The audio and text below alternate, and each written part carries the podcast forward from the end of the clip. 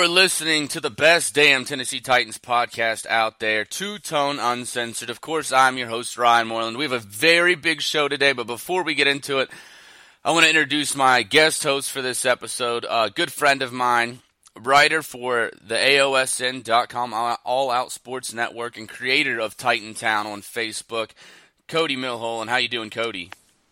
Hey, thanks for having me. We had a lot of fun last time I was here, and I'm expecting a lot more this time.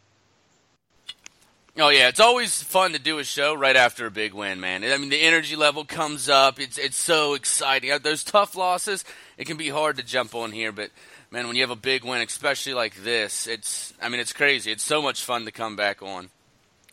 Yeah, that's very very true. It's a lot more fun talking about a win than it is a loss. Over the season, it's been about like a roller coaster ride, but we're in the tournament now. So far, so good. Heck yeah! I mean, hell yeah! So far, so good.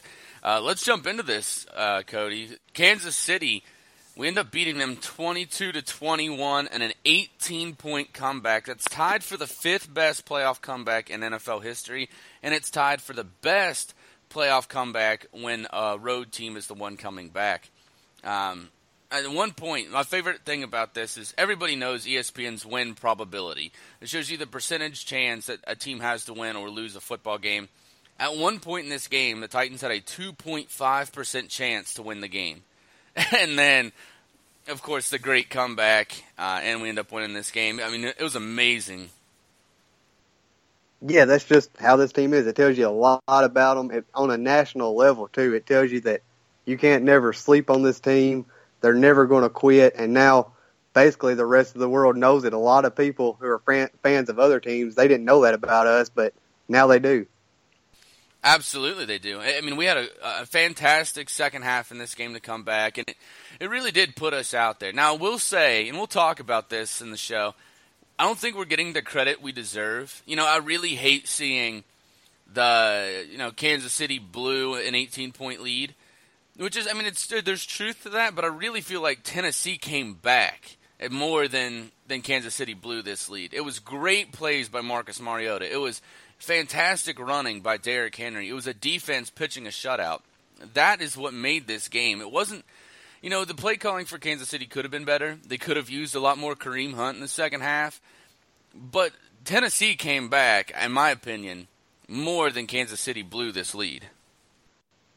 Oh yeah, for sure. The second half, Tennessee played the game that they want to play the trick is is trying to figure out how to get them to play that way through an entire football game, which they struggled with all season. And Mike Mularkey says in his press conference interview after the after the game that um, that's something that they're aware of and they're going to try to fix it. But um, that's that's just how they are. They played their their style of game at the very in the second half of that football game, and um, it was enough to come back and win. Of course, Travis Kelce going out helped us quite a bit because there were some plays that that backup tight end didn't make that he probably would have. But um, overall, Tennessee played their style of football that they wanted to play, and it was too much for the Chiefs to handle in the second half.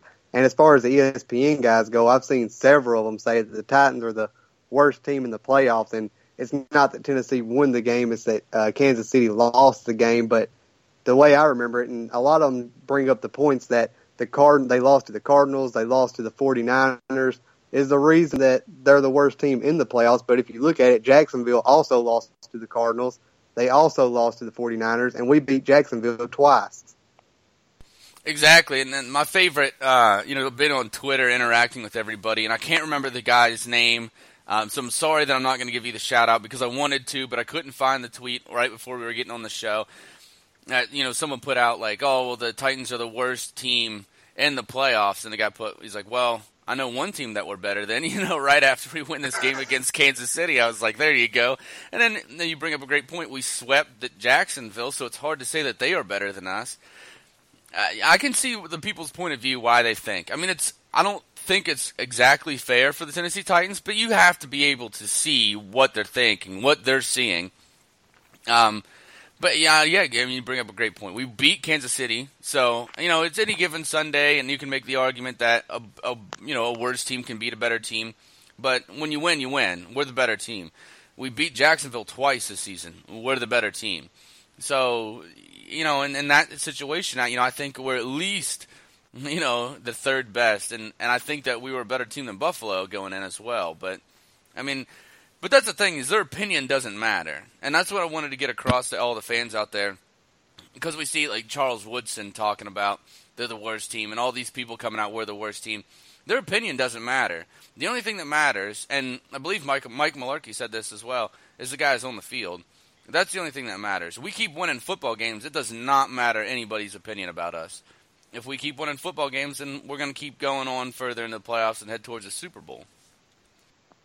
Yes, that, that's very true. We're we're I guess the best word you could say is resilient. We just uh, find a way to win. We did that a lot of times over the course of the season. We had a lot of close games that could have went either way that we found a way to win. We did the same thing against the Kansas City Chiefs, and um, yes, we're not as consistent as a lot of people would like us to be, as I guess as we would like to be, but we just find a way to win, and that's the bottom line. That's really all that matters, especially at this point. No, absolutely. Um, some major points I wanted to talk about, though. Mariota's performance first. It has to be the first one we talk about because, I mean, he did everything. He did everything in this game. He threw a pass to himself. And I know this is the most talked about thing probably in all the playoffs so far. But it's unbelievable to play, just the, the awareness. Because, you know, it was there was a lot of luck involved in that play that the ball came back right to him and he was basically pushed right into that ball but the awareness to catch that ball that you do not expect, and in a hundred chances, it's never going to come right back at you. Uh, so you don't expect it to be there. He catches it. Then the awareness to dive, immediately dive for the end zone, hit the pylon, and score a touchdown. I mean, it, it just shows such a heads up play. Marcus Mariota always on his toes. Uh, I mean, it's the most memorable play in Tennessee football history. I mean, at least for a good while. I mean, that was it was just an unbelievably awesome play. Maybe since the Music City Miracle. I mean, it, that's how awesome that play was. Oh yeah, for sure. It just tells you that Marcus Mariota, our quarterback, is going to do everything in his power to win a football game. Plays like he made that you're talking about the catch, the touchdown pass catch to himself, um, the lead block for Henry, what he did in Jacksonville the week before, getting the first down to go ahead and put that game away and I've seen people compare him. I believe it was Cole, Colin Cowherd, but I can't remember for sure. But he compared him to Colin Kaepernick, talking about how Mariota is the type of quarterback who's going to do whatever it takes to win. And then you got Cam Newton on the other hand, who's a good quarterback. Don't get me wrong, but he's not willing to risk his body for a football game, making point of that fumble that he wouldn't dive on. But Mariota's different because Mariota's just going to do whatever it takes to win. And of course, we have seen him get hurt in the past, but this is win or go home. So this is time to put all your cards on the table and do whatever it takes to get yourself a win in the playoffs. And Mariota will do that.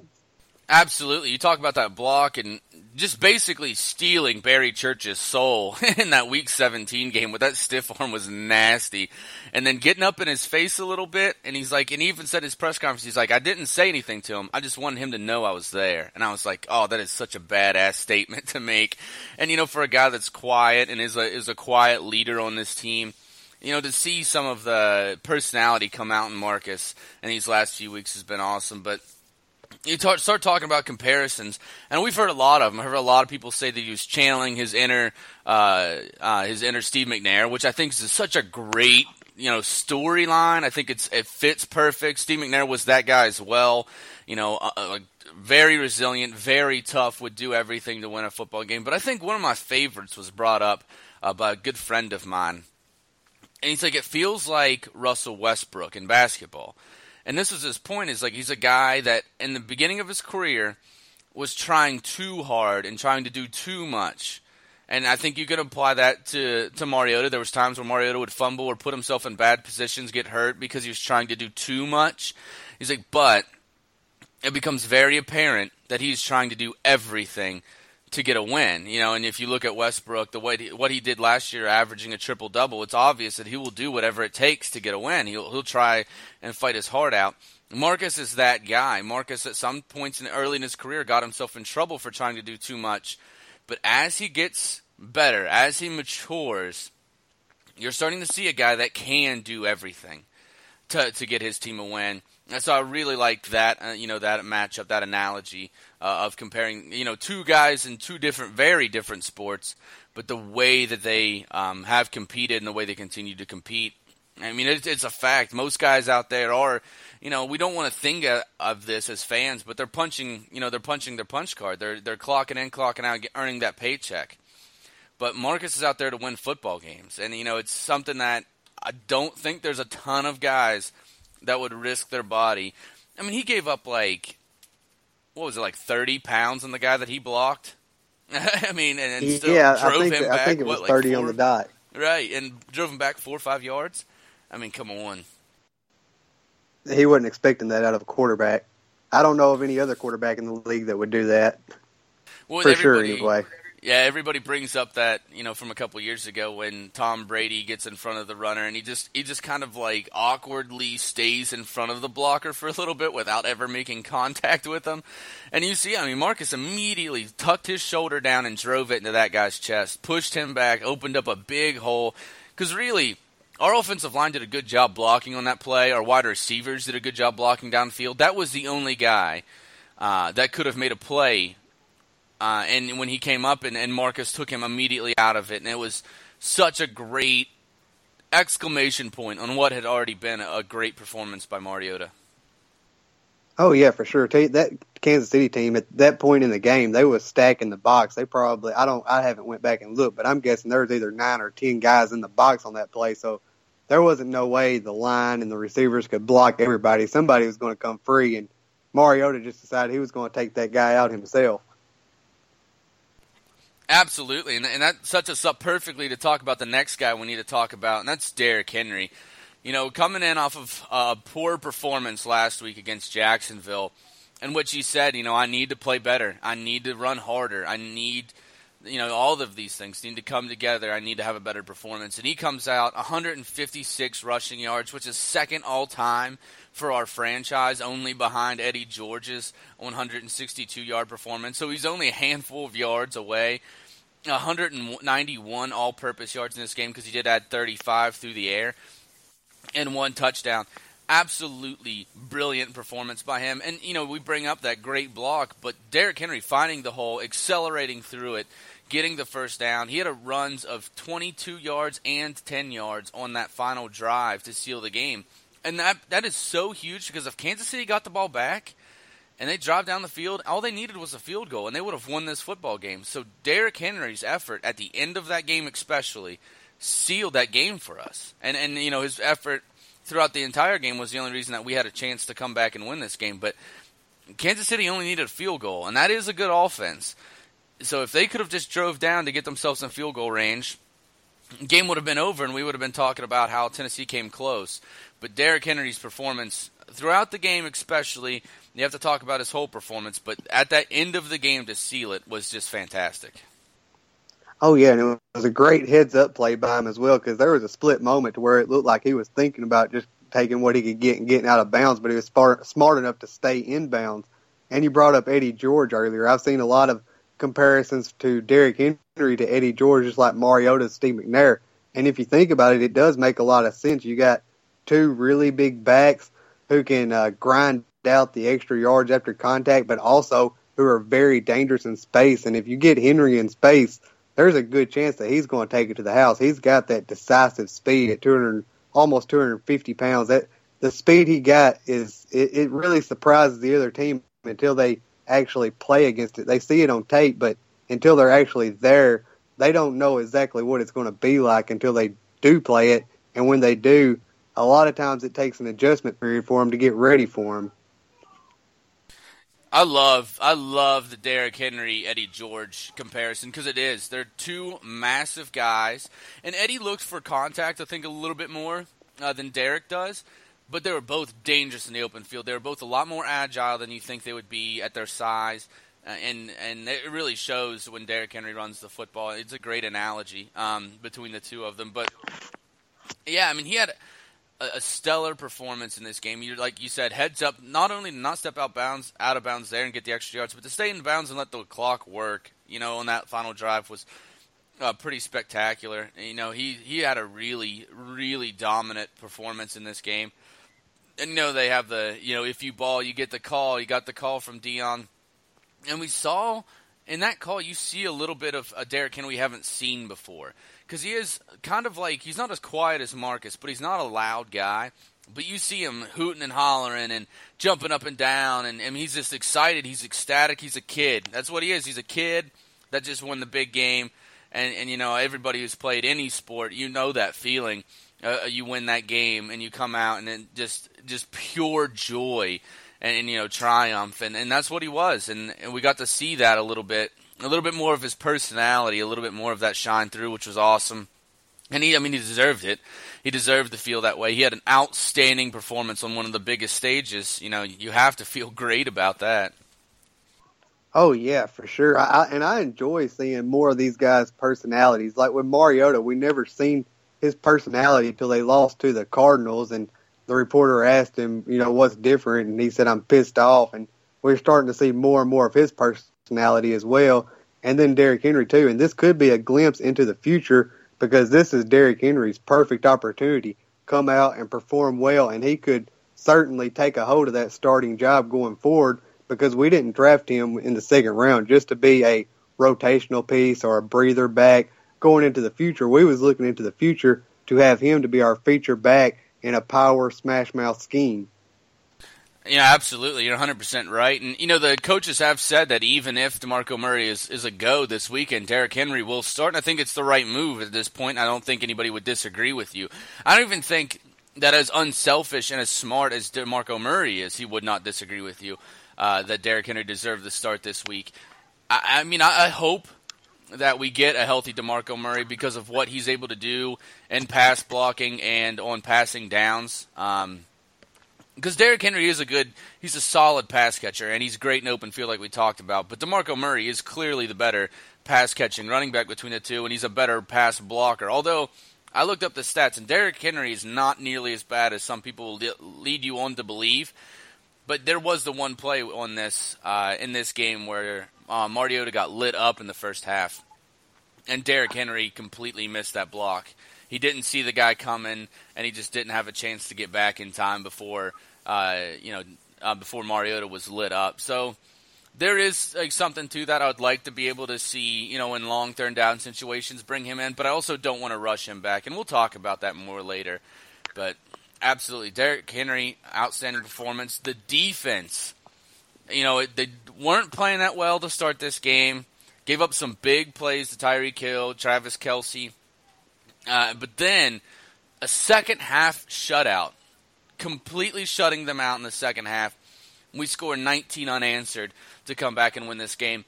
You if Marcus Mariota played as well as he did, if Derrick Henry played as well as he did, and our defense doesn't step up, we lose this football game.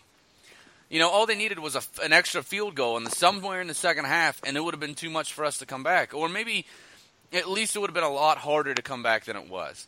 And, and you know, it's it, this team uh, and the whole defensive unit as a whole really stepped up in the second half. They were dominant in the second half. I mean, just completely dominant. It's the only way to put it really shut down what has been a very good offense. You're talking about Alex Smith, who has some of the best numbers in pro football right now.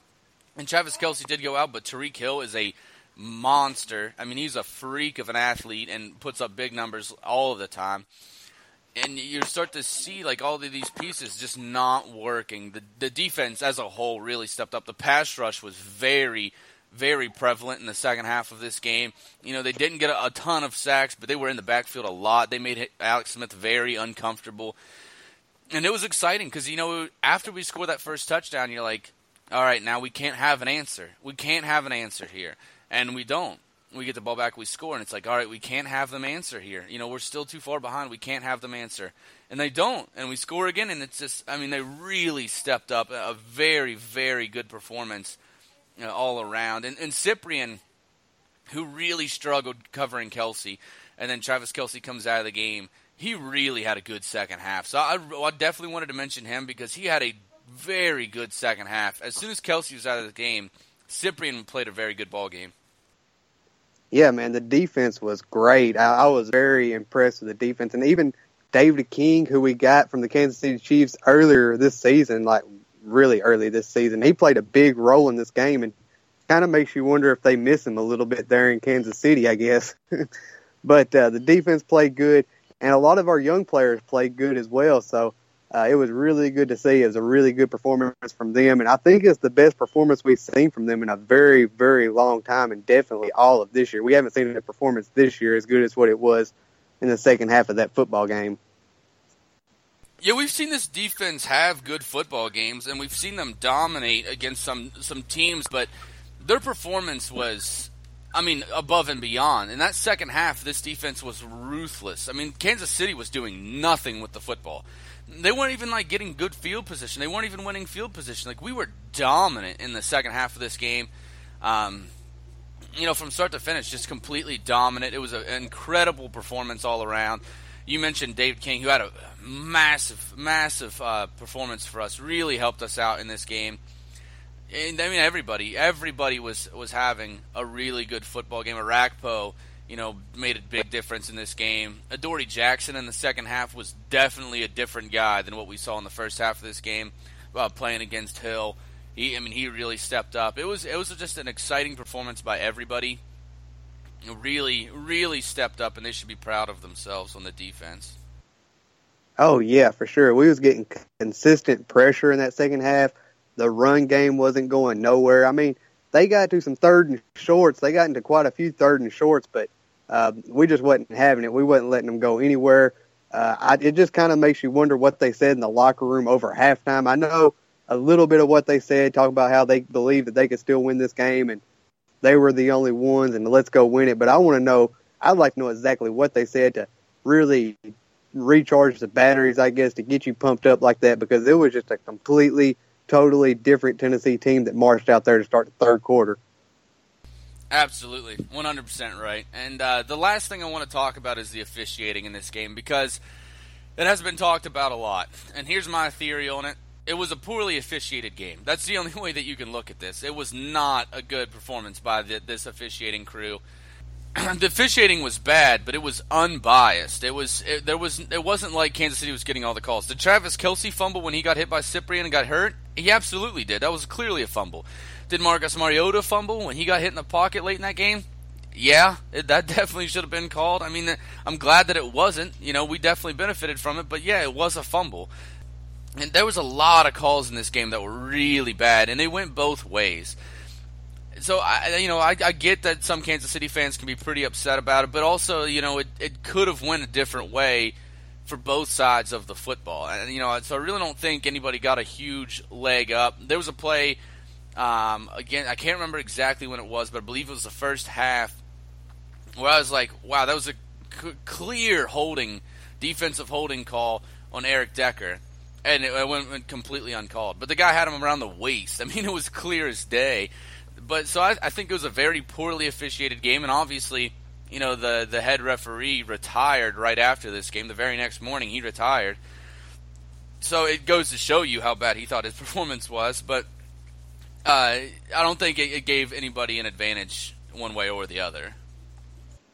No, I completely agree with you 100%. But that's kind of been the trend all season long, and the league really needs to take a hard look at that over the off season and maybe sim- simplify some rules or or um, or add some people in to make it make it easier on the officials. But something needs to be be done, but it's not going to be done until over the off season. But that's just been the common trend going all the way back. A couple of bad calls we had that I'm still salty about was Matt Cassel's 15 yard fumble against the Dolphins. Yeah, that was a bad one. Yeah, hundred percent. And it has been. It has been very bad. And I've been thinking. There's a couple things that I wanted to bring up and see your opinion. The first one is in the playoffs. They they use mm-hmm. the best officials from everywhere. So it's there's not the same teams together. It's the best officials, like ours all star groups of officials. But I think they really should just pick the best officiating crews and keep those teams together because it, it, seems like every playoffs we have this issue where it takes these refs a couple games to figure out exactly how to referee a game with these other people, exactly you know how these other people are going to mesh together. and you know, I have uh, you know a little bit, not a lot, but some refereeing experience and officiating experience at the high school level out here in Ohio, and it makes a huge difference. The first game I ever officiated, there was a guy that was sick and couldn't make it. I was a plug-in, and getting used to everybody and getting the right call and making sure that you know I'm where I'm supposed to be, my eyes are where they're supposed to be when a play gets a little different. You know, when you get a, a play that's not normal I mean, it makes a huge difference to know that this guy's going to be looking here, so I don't need to. I, I, should be looking downfield or I should be looking here.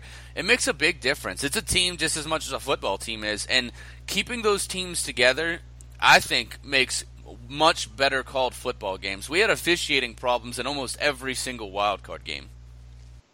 Oh yeah, I agree. It's it's chemistry is very important when you're working as a team in anything you do. It doesn't matter if it's sports or or or work or just whatever. Chemistry is always very important, and uh, the guys who do that throughout the season, they have the chemistry that these guys uh, don't have. So I feel like that what you're saying would be a better better better solution than what we got now, but.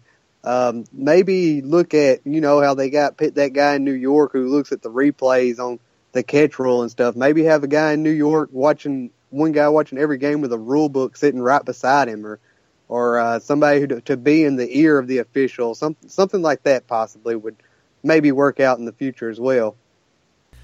Yeah, the, the other thing, and you touched on it a little bit uh, on your previous statement, was getting more guys out there. You know, I know the Big 12 runs with an extra uh, extra guys in their crew because they want to get the ball fast uh, set fast for these offenses because a lot of these offenses depend on hurry up schemes and, and getting the ball snapped fast, not getting the defense a chance to uh, you know get new guys out there. You know that's part of their systems a lot in the Big 12, so they have extra guys in the officiating crew. I don't think it's a bad idea to get a, you know a couple extra pair of eyes out there. Maybe add in one or two positions to these referee teams so you can get uh, a clearer picture of what's going on because Here's the thing it's the golden rule of officiating, and any referee or official at any sport will tell you this. If you don't see it, you don't call it. And there's going to be times where you know something can happen on a play you're just not going to see, and you can't call something that you don't see just because you know you know you know uh, one of the players comes up and be like, "Oh, this guy's grabbing me," or "This guy's holding me," or whatever. If I don't see it, I can't call it. From then on, I can look for it, and we see that happen in games. You know, it's Delanie Walker's great at that, at getting the ref's attention. Hey, this is happening to me. Watch out for it, and getting the call later in a game. We've seen it a couple times this season. We've seen it throughout his entire career. Uh, we can look for it after that as officials, but you can't call something that you don't see. And having an extra pair of eyes cannot hurt. I think they should have a little bit more rigorous training for these guys, getting them set up. But I think adding an extra guy wouldn't hurt, and keeping teams together, like I said earlier, is. I mean, I, I think you know, just like you said, no matter what you do in life, with any teamwork kind of a thing, a chemistry is going to matter. And and getting guys and keeping teams together, I think would make much more better officiated games.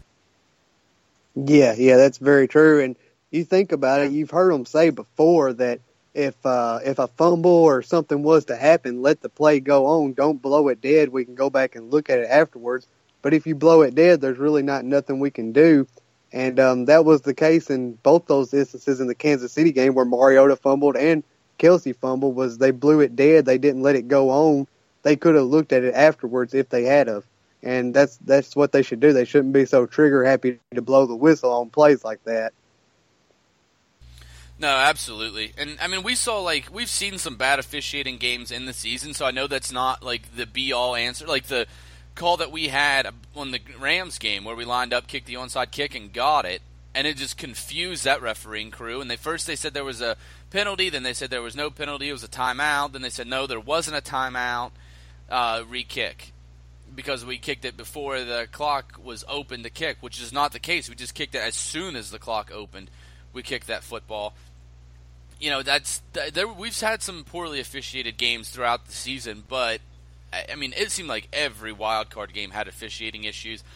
I think that's one big step is uh, is getting getting guys keeping those crews together. Maybe getting an extra set of eyes out there wouldn't hurt, but you know something's got to happen. You know the officiating. You can put up with mistakes. You're never going to have a perfect game where it's perfectly called, every penalty's called correctly, you know, everything works out. It's just, it's too messy, it's too fast of a game. We're talking about the best athletes in the world moving at 100% speed. It, there's going to be mistakes, and you have to expect that. But we have seen some glaring, glaring issues uh, this um, wild card weekend and throughout the season. Those can't happen. You know, those have to be to a, a minimum when you have glaring issues like that. So, you know, you're never going to have a perfect game, but we can get close to perfect. It's not impossible to get close to perfect at your job at this officiating. I, I, I hope that they start paying officials a little bit more and getting guys that all they do is officiate. Because a lot of these guys are attorneys. You know, they have real jobs. They're attorneys. They're engineers. I mean, there's a lot. I bring up attorneys because that is like 90% of them are lawyers of some sort. So maybe get guys that pay them a little bit more and get guys that all they do is officiate pro football games. And they can make a living off of that. And that way, that all that they have focused on every single week is getting better at this one thing. And I think you would have a lot better officiating as well. Yeah, I expect at the league owners meeting over the off season, the uh, the officiating and the catch rule, those are going to be the two hottest topics at that meeting over the off season.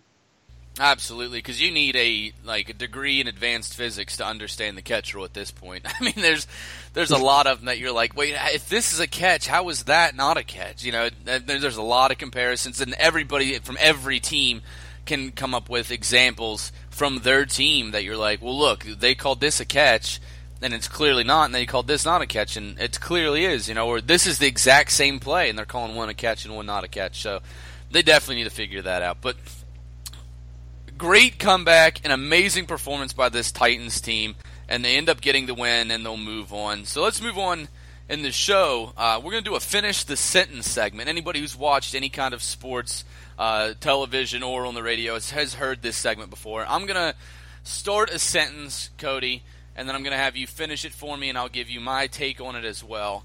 So let's start with the first one here. Mike Mularkey will be the head coach of the Tennessee Titans next year unless at this point something absolutely very drastic would have to ha- would have to happen. Maybe he something happens between him and Jon Robinson, and it turns out into a knockout throwdown thing. Maybe something happens between him and Amy Adams Strunk. I don't know, but unless something really drastic happens, uh, Mike Mularkey is going to be our coach next year. After that, uh, who knows? Because that's when his contract does expire. But for 2018, Mike Mularkey is the coach.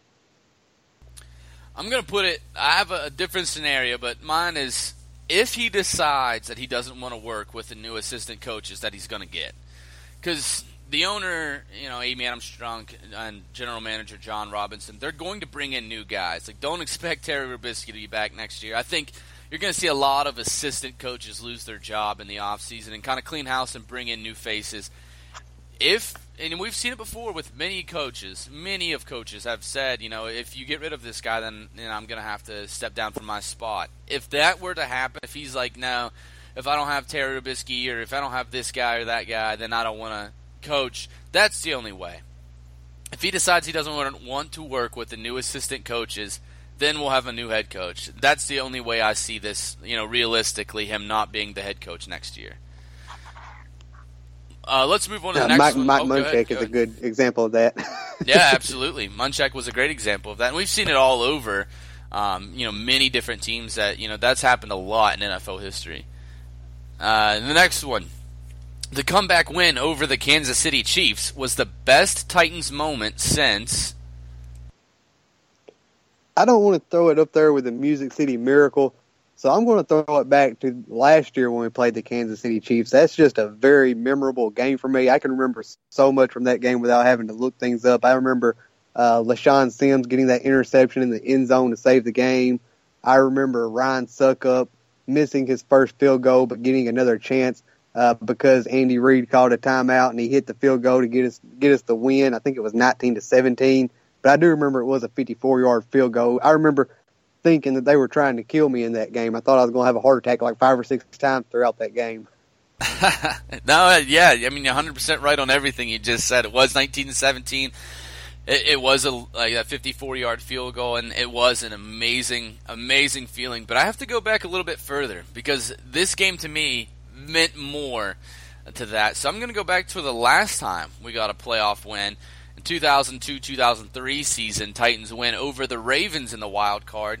Eddie George in that game dislocates his shoulder, comes back into the game, has a spectacular performance, and we end up beating the Ravens 20 to 17. That's probably the last time I was this excited after a win. I mean, it was that game last year. I won't lie, was great, and we've had some great games since that that Ravens matchup in 03. But that one is the only one to me that matches up to this level. Uh, and I asked this question on Twitter and got some great responses. And you know, I had some people bring up that Kansas City game, brought up the the Ravens game in 03.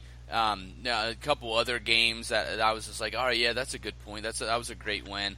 Um, but to me, that's got to be it. Uh, but next one here, Marcus Mariota let the entire league know with this game that he is willing to do whatever it takes to win. We've seen him block, we've seen him catch a touchdown, we've seen him throw touchdowns, we've seen him take off and run. Don't matter what it is, he's going to do whatever he has to do to win a football game, which we talked about earlier.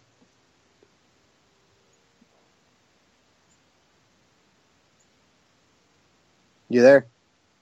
Oh, sorry about that. Yeah, we I wrote down we'll do anything to win. And that's what we saw from him. That is exactly what we saw from him. He will do anything to win. Because you look at the stats, they weren't overly impressive. It's not like he lit up the scoreboard passing the ball. It wasn't like he he was just you know having a crazy dominant performance in any one category. But he was spectacular across all categories. You know, he was just he was great across everything he did.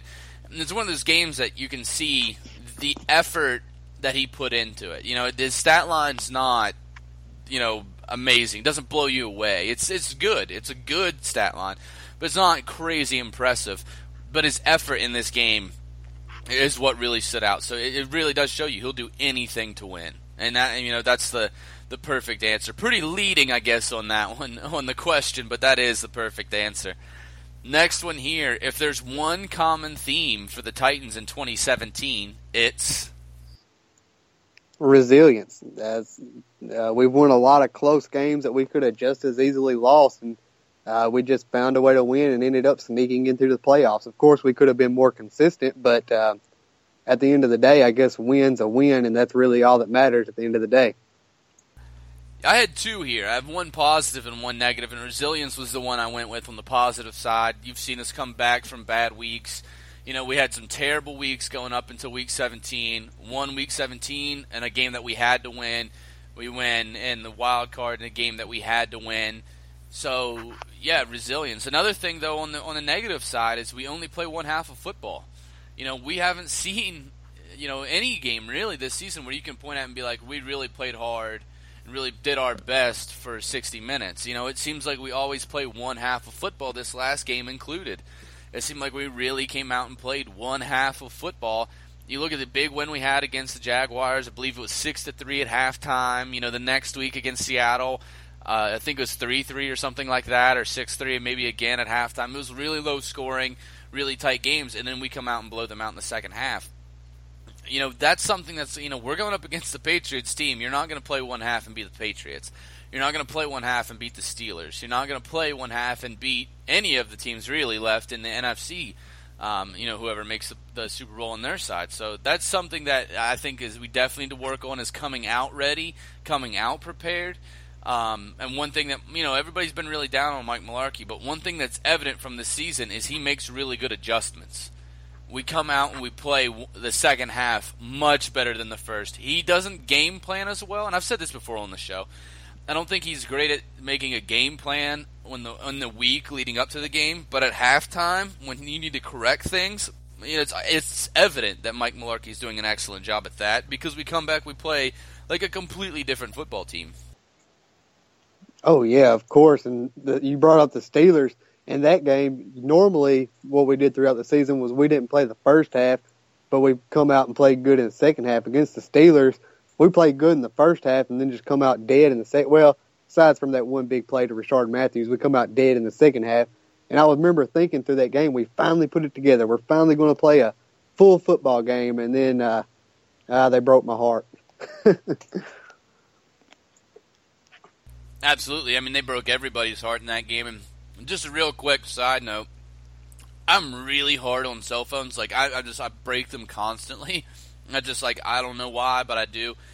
I bought a brand new phone and went to that game, that Steelers game, and when Rishard Matthews had that big play, I jumped up and my phone was just sitting on my lap. So as soon as I did, it just crashed right to the ground and cracked the screen. So and that's the only time I've ever broken my phone. That was like I was like, whatever, worth it. That was worth it. like that moment was awesome.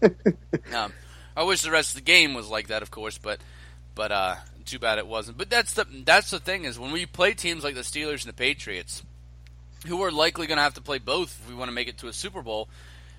You have to play a full game. We played a half and we stayed with the Pittsburgh Steelers, and then we crumbled in the second half and they dominated us. You have to play all 60 minutes to beat teams that good. You know, you can get away with sneaking off and playing a fantastic half and beating teams like Jacksonville and Kansas City that are good but not great teams. You're not going to do that against the elite teams in this football league. You're not going to do that against like, teams like the Patriots and the Steelers. You're just not. So, definitely something that we need to work on. And hopefully, we see that change this upcoming weekend. The last one here in our finish the sentence segment the Titans play their foot best football when when they got their running game rolling. When so much stuff works off of our running game, but teams have been stacking the box against us, eight, nine, ten men in the box. But when we got that thing going, we got uh, we got options for Mariota. We got uh, we got uh, play actions. There's just so much we can do once we open up that run game. Plus, we can control the football, control the pace of the game, control the time of the time on the clock. Uh, that's really what this team is built to do. Yeah, no, I put we play our best football when we're running well, and and Marcus is making magic happen, and the defense is stout, and we we saw that. And whether it's Derrick Henry or Demarco Murray, when we're running the ball well, that makes a huge difference. When Marcus is just making plays, because that's what he does, he just makes plays, and when he's doing that, and the defense is stout, if all those three things come together at the same time, like we saw in the second half of this Kansas City game, we can hang with anybody. There's no team in the NFL that can that is going to be able to take us out of a game when we're playing like that. There might be some teams that'll beat us when we're playing like that, uh, but there's not a team that's going to dominate us. There's not a team that's going to take control of the football game when all those three things are happening. And we can hang with anybody. And you know, we'll beat what 80, 90 percent of the league when we're playing like that um, and we'll at least be in the ball game for everybody else um, when we play like that. It just goes to show you the potential this team has because we're so young in so many places. Once these guys mature more and learn more how to play a full football game, uh, we're going to be scary. Oh yeah, I mean our entire offense. I mean you have very young offensive line, you have a very young quarterback, very young running back, very young wide receivers. Our secondary is very young. I mean, you're, I'm 100% correct. We have a lot of talented youth on this team. So the future, you know, looks very bright. Um, but that's the end of the finish the se- sentence segment. Let us know how you like that, and we'll bring it back uh, the following week. Guys, really. But let me know on Twitter, on Facebook, however you want to get a hold of me. Uh, let me know if you like that. Something new we wanted to try. But let's go before we get into other stuff in this show our playoff picks for all of the games we're not going to be in. And we'll start here uh, in the NFC before we move into the NFC, AFC. So, NFC, we have Atlanta heading to Philadelphia, and Atlanta is actually the only road team that is favored to win this week. How do you see this one going, Cody? Uh, I'm going to pick Atlanta. No Carson Wentz for the Eagles. Um, the Eagles do have a really good pass rush still, but I'm going to go ahead and pick Atlanta. They got experience and they're starting to turn it on us as of late. I'm going with Atlanta too, and pretty much the same reasoning. Uh, the one thing I will add is Atlanta's defense really playing fast in that last game and really had a fantastic game. It's going to be hard for a team that doesn't have a Carson Wentz, you know, to, to come up with that game and be able to overcome that. It does seem like this Atlanta team is getting hot at the right time.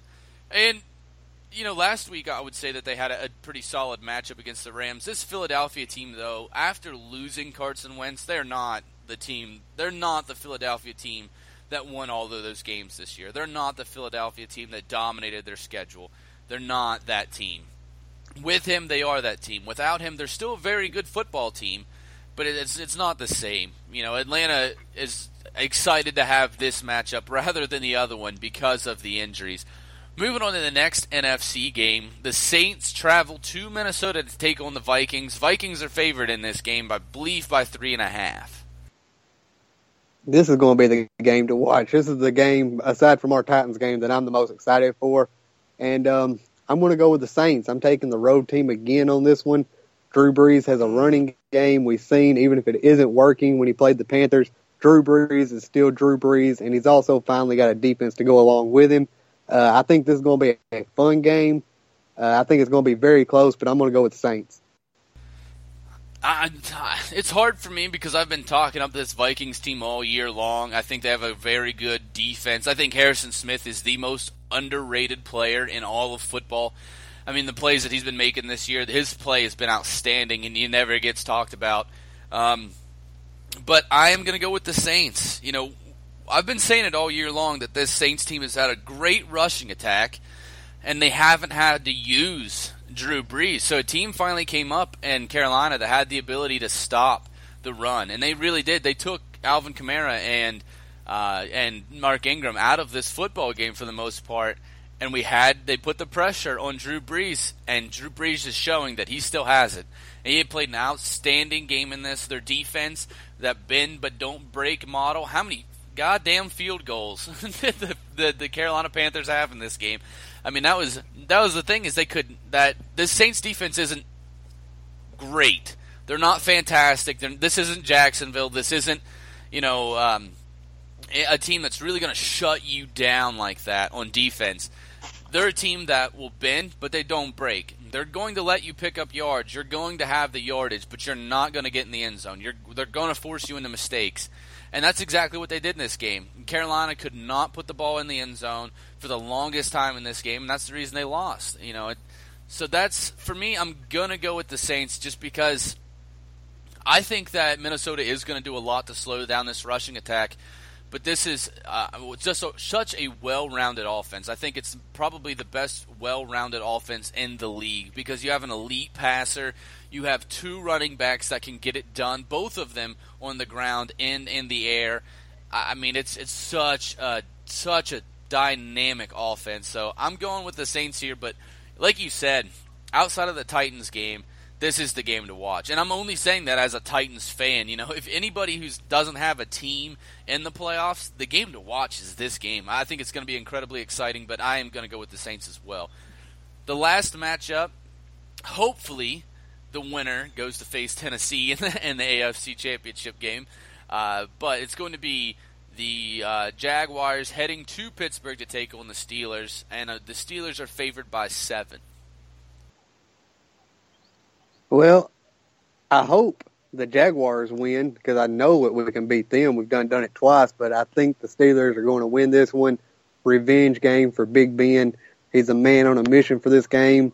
Um, I don't know if Antonio Brown is going to be 100%, but they still have Le'Veon Bell, and if there's one weakness in that Jaguars defense, it's uh, runs up the inside, and um, that's how the Steelers are going to get it done. Yeah, I'm going to take the Pittsburgh Steelers in this matchup, and I know that the Jaguars won before, but you know Juju Smith-Schuster was not a big part of their offense at this point. There was a lot that had changed about this Steelers team since the last time these two teams have played. Um, I'm going with the Steelers in this, but you know, just like you, I hope that we it's Jacksonville because if we do win this game against the Patriots, I have complete faith that we'll beat Jacksonville, get an opportunity to beat them three times in one season, like we did back in 1999 when also we made the Super Bowl. So I'm hoping it's Jacksonville. I'm going to be rooting for Jacksonville to beat Pittsburgh, uh, but I don't think it's going to happen. If I'm putting my money on the line, I'm definitely putting it in favor of Pittsburgh to win this game. Well, we think a lot alike throughout these playoffs. I know, right there. Calling all three games the same there. All right, now we have a Tennessee Titans at New England matchup to talk about. The spread right now set at 13 and a half. I mean, it's it, this is going to be a tough football game. In the Tom Brady era, the Titans are one and six against the Patriots, and that includes losing six straight. The only playoff game between these two teams in that era was a 17 to 14 loss at home for, against the Patriots in the Patriots home in Foxborough. We lost them 17 to 14. That was the same year that we beat uh, the Ravens. We were talking about that earlier in that 03 season. A very tight football game, but they came out with the win in the end. The last time the Titans beat the Patriots in Foxborough was 1993. It has been a long time since we've been able to overcome this New England squad, and it is going to be the toughest game that we've played all season. I mean, wouldn't you agree with that, Cody? Oh yeah, for sure. Um, this is going to be a tight, or not even a. T- it might not even be a tight game if we don't play a full football game like we did the second half of that game. Uh, it's not going to be pretty. I 100% agree with you. It's it's going to be a tough football game. It's not going to be easy to come out with this one. We have to play a full football game. We have to play good football for a full football game. You know, we have to come out and we have to do a lot of things. So let's get into it. The injury report right now. Um, Demarco Murray still listed as a questionable day to day, as Mularkey would put it, with that knee injury. So we don't know what we're looking at with him. We do know that he had a complete uh, grade three tear of his MCL. You can play on that. However, it is extremely painful to play on an MCL tear. Also, it makes it the possibility of an ACL tear very likely. So, you know that is going to be something uh, that the Titans have to, you know, talk to DeMarco Murray. Like, do you want to risk this? How much pain is it putting you through? Is it some pain that we'll be able to manage throughout the football game? You know, those are the questions. I would like to see DeMarco Murray in this game on those third down opportunities and just use him in those long third downs only. That way you don't really risk um, injury too much and he's not dealing with that much pain. But, you know, I don't also I don't want to rush him back. I don't want this to be the last game of his career because we rushed him back from an injury. You know, DeMarco Murray has been good to us. He's a, a fantastic player. We'd hate to see that happen.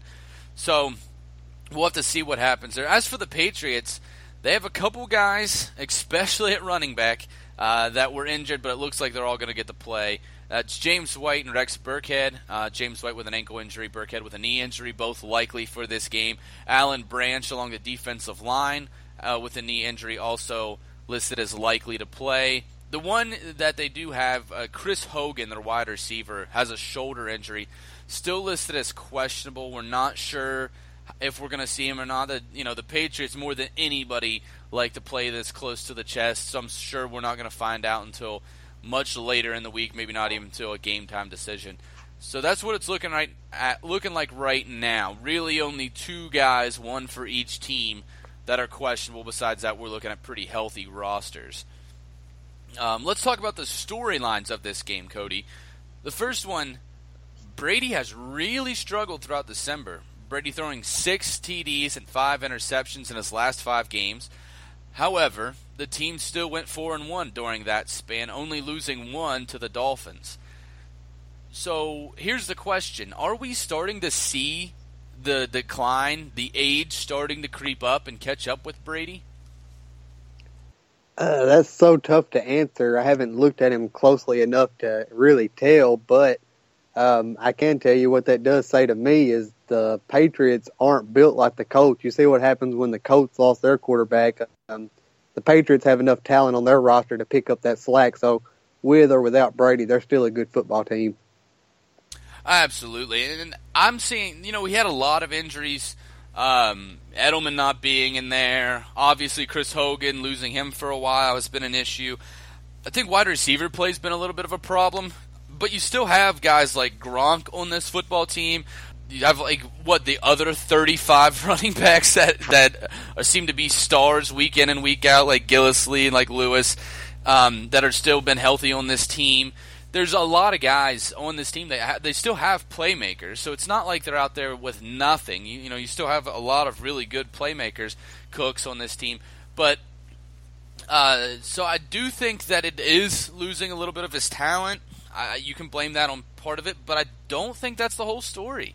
Uh, you know, it's not like they were playing really tough teams. That loss to the Dolphins was a real head scratcher. A Dolphins team that had a real up and down season, and you know spent most of it with Jay Cutler as their starter, between Jay Cutler and Matt Moore, their backup, uh, because of the loss of Ryan Tannehill. They had a really up and down season, so that loss was, you know, really a, a head scratcher. So you're looking at a team with Brady here. I don't, I, you can't say that he's in decline yet because it just we haven't seen it consistently. It's one month, one month of bad play doesn't make a quarterback. You know, we've seen we've seen that this year with uh, Mariota has has had more than a month of bad games um, this season statistically, but you know we just saw an outstanding performance, and you know we all know the best is yet to come with Marcus.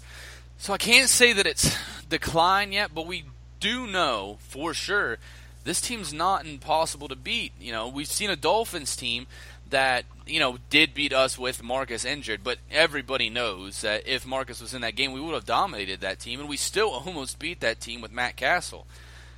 So we're st- we see that there's you know this isn't an impenetrable offense. There can be a you know a good defensive performance that really rattles Brady, that gets him out of his groove, and and you know that's what it shows me. I, you can't say really, truly, honestly, it's the start of the decline. But what you can say is this team is not the team that it was years ago on offense. They're not a team that's going to come out and dominate on offense against good defenses. Oh yeah, that's right. Tom Brady, you see him. If you beat him up enough, he's not going to score a whole lot of points. Um, what was it last year in the playoffs? I think they played the Texans, and he only scored. They scored 17 points. The Texans didn't score any, but Tom Brady took a beating in that game, and 17 points from an offense like that isn't a whole lot, and it, it is doable to beat that. Um, as far as the Dolphins, the Dolphins is one of them head scratcher things because the Dolphins seem to play the Patriots tough every year. Although they're not good a bunch, against much anybody else, they always seem to play a tough game against the Patriots. Yeah, you're right there, and I mean they do have a very stellar defensive line in Miami, and that was the reason that they won. Uh, so our pass rush has to be a big part of this game. We'll talk about that more on that later, but you know, it's something that you have to be able to do is get after Brady. Um, the next one, big storyline, and I think this has been in the back of the mind of every Titans fan, is how do you stop Gronkowski? How do you do it? The tight end is in his league of his own has been a matchup nightmare for literally his entire career. So, what does Tennessee have to do to be able to stop Gronkowski?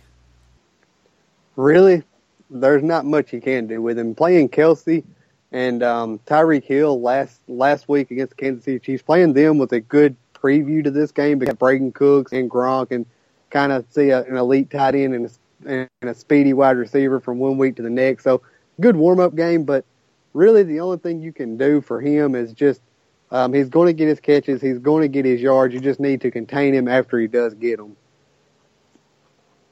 I agree with you. Oh, and, and, don't and don't leave Williamson or Sip one on one with him. Whatever you do, don't don't don't match him up one on one. That was going to be the big thing for me is you can't leave him one on one. I was thinking, you know, maybe play Sip over the top of him, or let uh, the safety play of Byard just let him spy over the top while he's playing elsewhere, and then play Jayon Brown on him. He's your most athletic linebacker. Get Jayon Brown against them, and you have to tell him like, look, this is going to suck. This is going to be difficult. This is going to be hard but you need to push him off the line. You need to make him uncomfortable. You can't let him get in his routes. You can't let him get past you. You just have to be a dog. The entire game, you have to dog this guy. And I'm sure we'll see a bunch of different guys play on him because that might even be the best answer is to get a fresh linebacker on him or fresh safety on him on every play and really just uh, as soon as the ball is snapped hit him on the line really make Gronk work for every inch on that field you know, press on every play, really make him work for it, make him tired, and then by the fourth quarter he's out of the game. You know, not like injury wise. I don't want to don't want it to seem like I want them to go out and, and you know purposefully injure anybody because I'm not rooting for that. But go out there and just just dog him, just make him tired, and and force him to get out of the game because of. Uh, you know, just not being be able to be effective because of how tired you're making him. I want to see us hit him off the line on literally every play. like I want to see us line up and just smack him in the mouth off the line on every play, make him work for everything, and then double coverage. But still, that's not a perfect recipe. I, I still expect Gronkowski to have a decent day against us. There's not a whole lot that you can do. There's not a whole lot that anybody can do. when this guy's healthy and on the field, especially with a quarterback of Brady's caliber, he's going to get his yards. I mean, he's going to. He's just that good. So I'm not that worried about completely shutting him down, but we do have to slow him down. Um, so that's the way to do it. Hit him on every play, get fresh legs on him, you know, and, and really double team him and stick to him. All right, the last one here, the Derrick Henry, DeMarco Murray uh, storyline for us. Mularkey already announced that Derrick Henry will start even if uh, Murray plays. So the first question is, if Murray plays, how do we use him and how much do we use him? I think you hit the nail on the head earlier when you said only in third down situations just to pick up the blitz and block Mariota. Um, that's just a smart thing to do. Not only that, it's the right thing to do because the, the the thing is with Murray and Henry, they're two power backs who get better as the game goes on. So you don't want to do a running back back midi with them, split carries with them. You want to let one guy be your feature back and let him wear out a defense for four quarters and maybe let the other guy be a breather. But you definitely want to have a feature. And when Murray hurt like he is, you don't want to risk too much more of an injury. Just let him play where Derrick Henry is a little bit weaker than what he is. Yeah, that, I mean, like I said it earlier, and I 100% agree.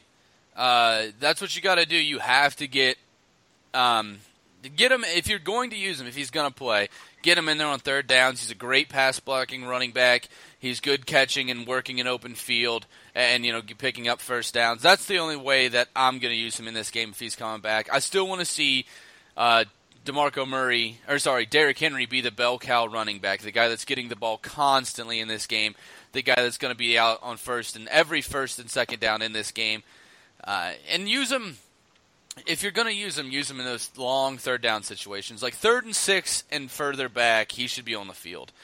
That's the way I see that. Use him. Next one is question is really his future with the team, and what do you think that's going to be, Cody? It excuse me. It really, really depends. Um, Jon Robinson. We already know that this is not a sentimental football team. You look back with Jason McCourty and Michael Griffin for that. Um, will he take a pay cut? Um, is he willing to let this be Derrick Henry's show? You know, because a lot of players they do have that ego aspect of you know this is my team, this is my show, this is my time. Um, so does DeMarco Murray have that demeanor? Of course, uh, he cares about the team and the success and wants to win, but is he willing to take the back seat in order for that to happen? Um, so at his pay rate, I don't think he's going to stay. Uh, possibly if he takes a pay cut and is willing to uh, let take the back seat to Henry moving forward, maybe he'll stay, or maybe we use him as a trading piece. Of course, we're not going to get much for him, but um, maybe we can get a little something for him. Yeah, I mean, you can't keep him at the contract that you have him, so he has to be willing to take a pay cut. Pay cut. He has to be willing to take obviously the back seat to Derrick Henry. So if he's willing to do those things, then yeah, I mean, why not keep him back? He, he's a great running back. He still has, I think, I think he still has quite a few years left in him, especially if he's playing a diminished role. You know, that's going to make his career even longer. But does he want that money? You know, you can't really blame him if he does, and you really can't blame him if he's like, you know, I'm still thinking of a feature back. I'm going to go somewhere else and be their feature back. You, I can't blame him for wanting to do that. So that's really what it depends on. If he's willing to take the pay cut, if he's willing to take the diminished role, absolutely bring him back. He's, you know, I mean, he would be a great asset to have and a great piece to start alongside uh, Derrick Henry. But if he's not willing to do that, then I mean, he's not willing to. You need to move on. You can't keep paying him a starting running back salary when he's no longer your starting running back we're going to have to move on and you know find someone either through the draft or through the off season that can be that uh, third down kind of back for us because I do think I think that Derrick Henry has the ability to improve his game to be a true three down back, which is incredibly rare to have a true three down back in this league. I think he does, but as of right now, you want someone who's a little little bit better at picking up the pass block, a little bit better with his hands. Although I do think he's pretty much there uh, in the passing game, but you want someone that's better in the pass blocking kind of uh, scheme. So, you know, we'll we'll find somebody. It's you know, running backs like they say nowadays are a dime a dozen. There's a million of them that come out in the draft that can be used to some extent, and be successful. You know, you know for a fact though, you have your number one back next year. Yeah, for sure. And a lot of fans, if it comes down to a to a fight, I guess, because you know at the end, at the end, the the organization is going to do what's best for the organization, and Demarco Murray is going to do be- what's best for Demarco Murray and his family. And there's going to be some down to that that are going to hate Demarco and and uh, you know get rid of him. He's trash. Basically the same way it was with Chris Johnson back in the day, and that's kind of blown over now. But I, I think that's wrong. They shouldn't be like that because you remember when he first showed up, and uh, I remember an interview pretty specifically. They was asking about how he had success in Dallas and how he had some success in Philadelphia, uh, a lot more than what we were having at the time. They was asking him how he felt about coming to a team that went two and fourteen and then three and thirteen, and how he would feel about finishing like that. And he said, "Oh, that ain't gonna happen." he said he was to make damn sure that wasn't to happen, not with him around. And uh, he was right; it didn't happen. Absolutely, it definitely didn't happen. And you know, you, you, I don't really ever blame him for the Philadelphia years. They used him the wrong way, so uh, that had a lot to do with it. And we're, I don't think we're truly seeing a decline from him yet. I think that he still has the ability to be a really good running back in this league. Maybe a slight decline, but you had to consider all the injuries that he went through. The play calling was bad no one on this team, especially on the offense, I'll say that no one on the offense this entire season was having a great year. You know, everybody's numbers were down. Mariota's numbers were down. Delanie Walker's numbers were down. Um, you know, it, Corey Davis has only been a factor in maybe four games, like all season long. So it, there was a lot on this offense that really hurt. So you can't just say that Demarco, or sorry, that yeah, Demarco Murray like all of his woes this year is all on him. Like that's not fair if you're going to say like, but the rest of the offense it's because of play calling. like that's that's not a fair yeah. assessment to make. He's still a really good running back. I still think he has quite a few years left in him. Uh, but you know the way that Derrick Henry is playing right now, you have to go with Henry. I mean, you have to at this point. You have to realize that this is the guy that's going to be your future.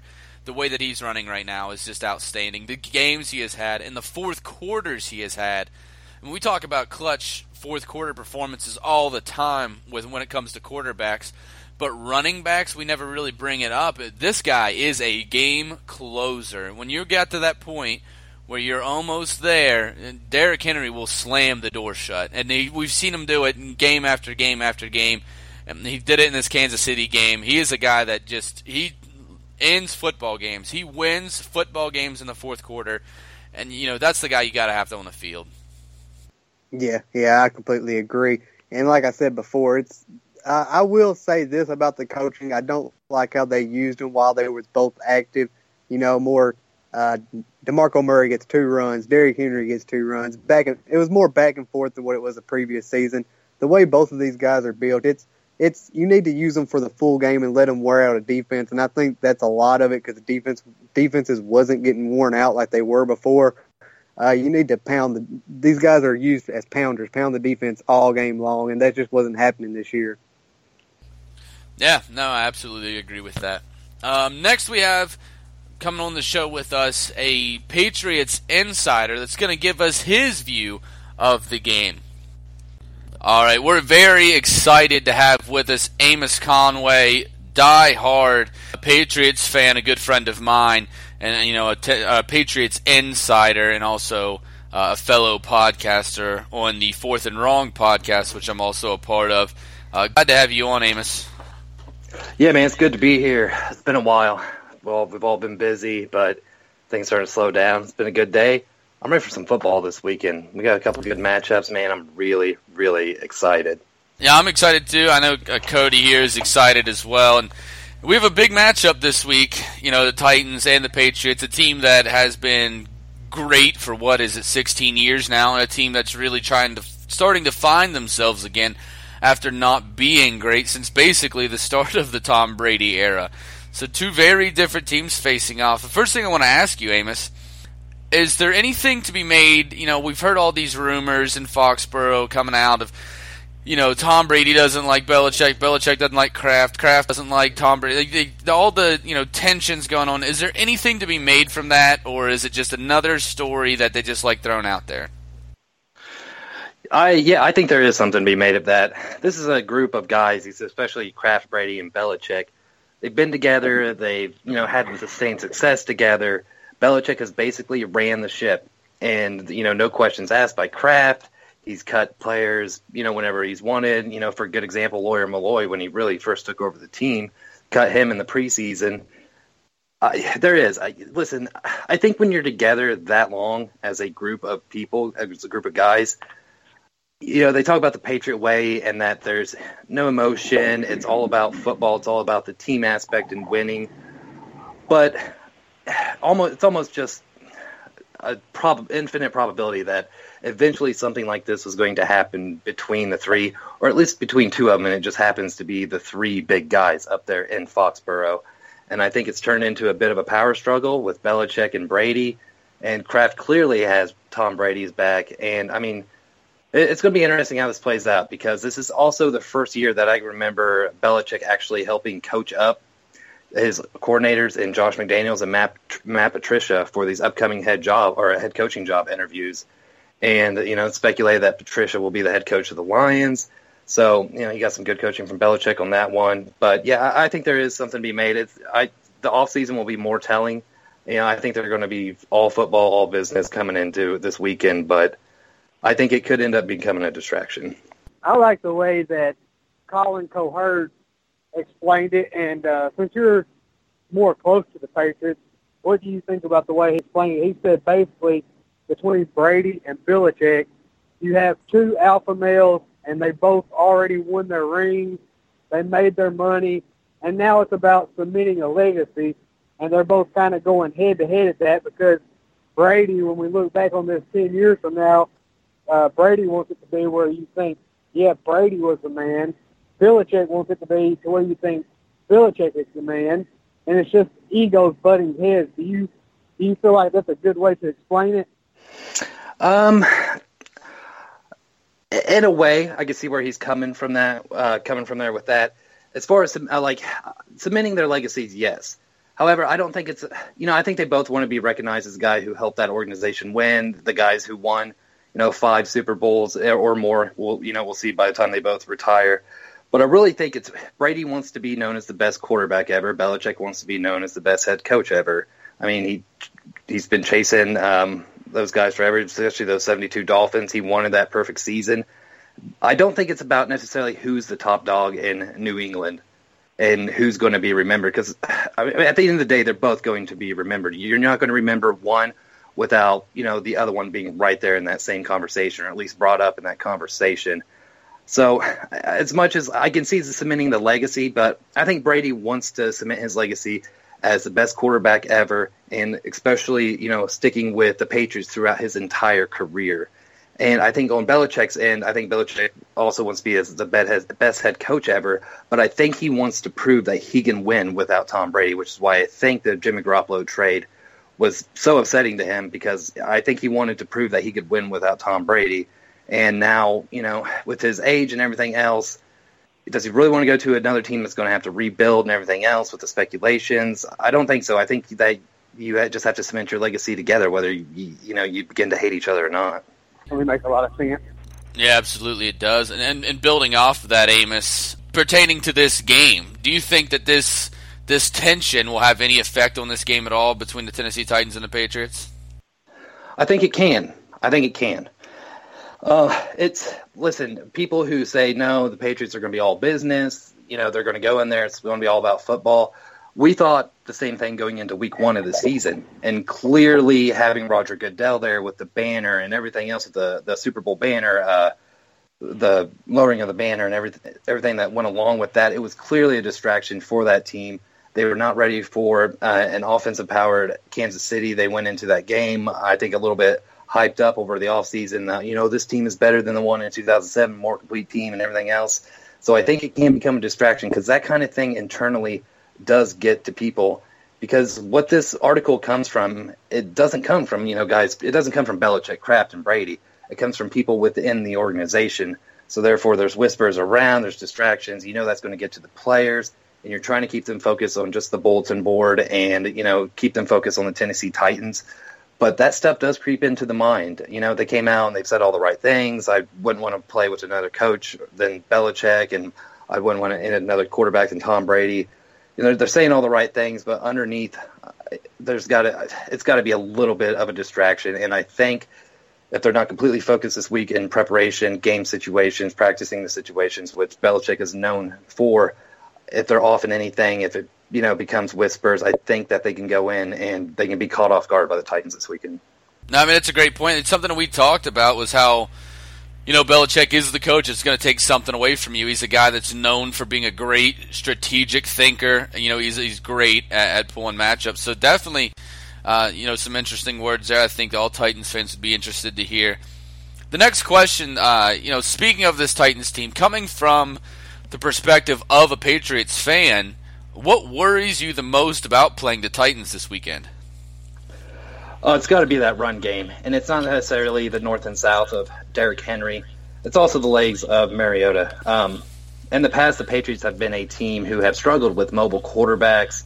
They've struggled with, you know, looking back. I'm not saying that the Titans are going to run the Wildcat, but well, I don't know if you guys remember what Ronnie Brown and the Dolphins did to the Patriots when they surprised New England with the Wildcat in Miami. And I think uh, if the Titans they catch them off guard with that run game, and that does worry me. This has been a team who has given up a lot of yards. You know, they've cut down on the scoring. They, I think, they slipped into like the top ten or top five in scoring defenses, but they're still giving up a ton of yards. They've been a little better on the run, but you know, their down linebackers, Hightower's out, and the defensive front are, you know, we got Trey Flowers, who's good, but he's really better of a pass rusher, and then Deatrich Wise Jr., who is also a rookie, better of a pass rusher. And that Titans offensive line is big and bruising and mean. And that run game, and then I think if Mularkey is smart and runs and decides to go with a little bit of that RPO, that run pass option offense, I think that can be something that the Patriots really, really struggle with. One thing, real quick, I was just going to say, uh, it's hard to find holes in that Patriots team, but one thing it does seem like they've had problems with is uh, is mobile quarterbacks this year. You know, the Chiefs with Alex Smith had a good game running in that game. The Panthers, another loss that they had with Cam Newton. You know, it does seem like if you're going to find a weakness of the Patriots, that has to be one is mobile quarterbacks. Yeah, I mean, if you really, you can look at look at Alabama, who just won the national championship. Nick Saban comes from that Belichick coaching tree. Alabama has one issue defensively with teams when, especially with mobile quarterbacks. Like it, it's even slipped down into Nick Saban a little bit. As great of a coach as he is, you know, he gets to pick all those players, great defensive players. Still, is that runs that style of defense, and it, you know it, they have a hard time with mobile quarterbacks, and it's the same thing with Saban as it was with Belichick's defense they're built to seal the edge and really just they're all built to do their job. But at some point, being a better athlete doesn't make you a better football player at the NFL level.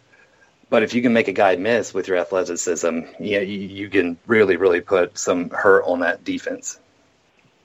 All right, uh, those are some great points.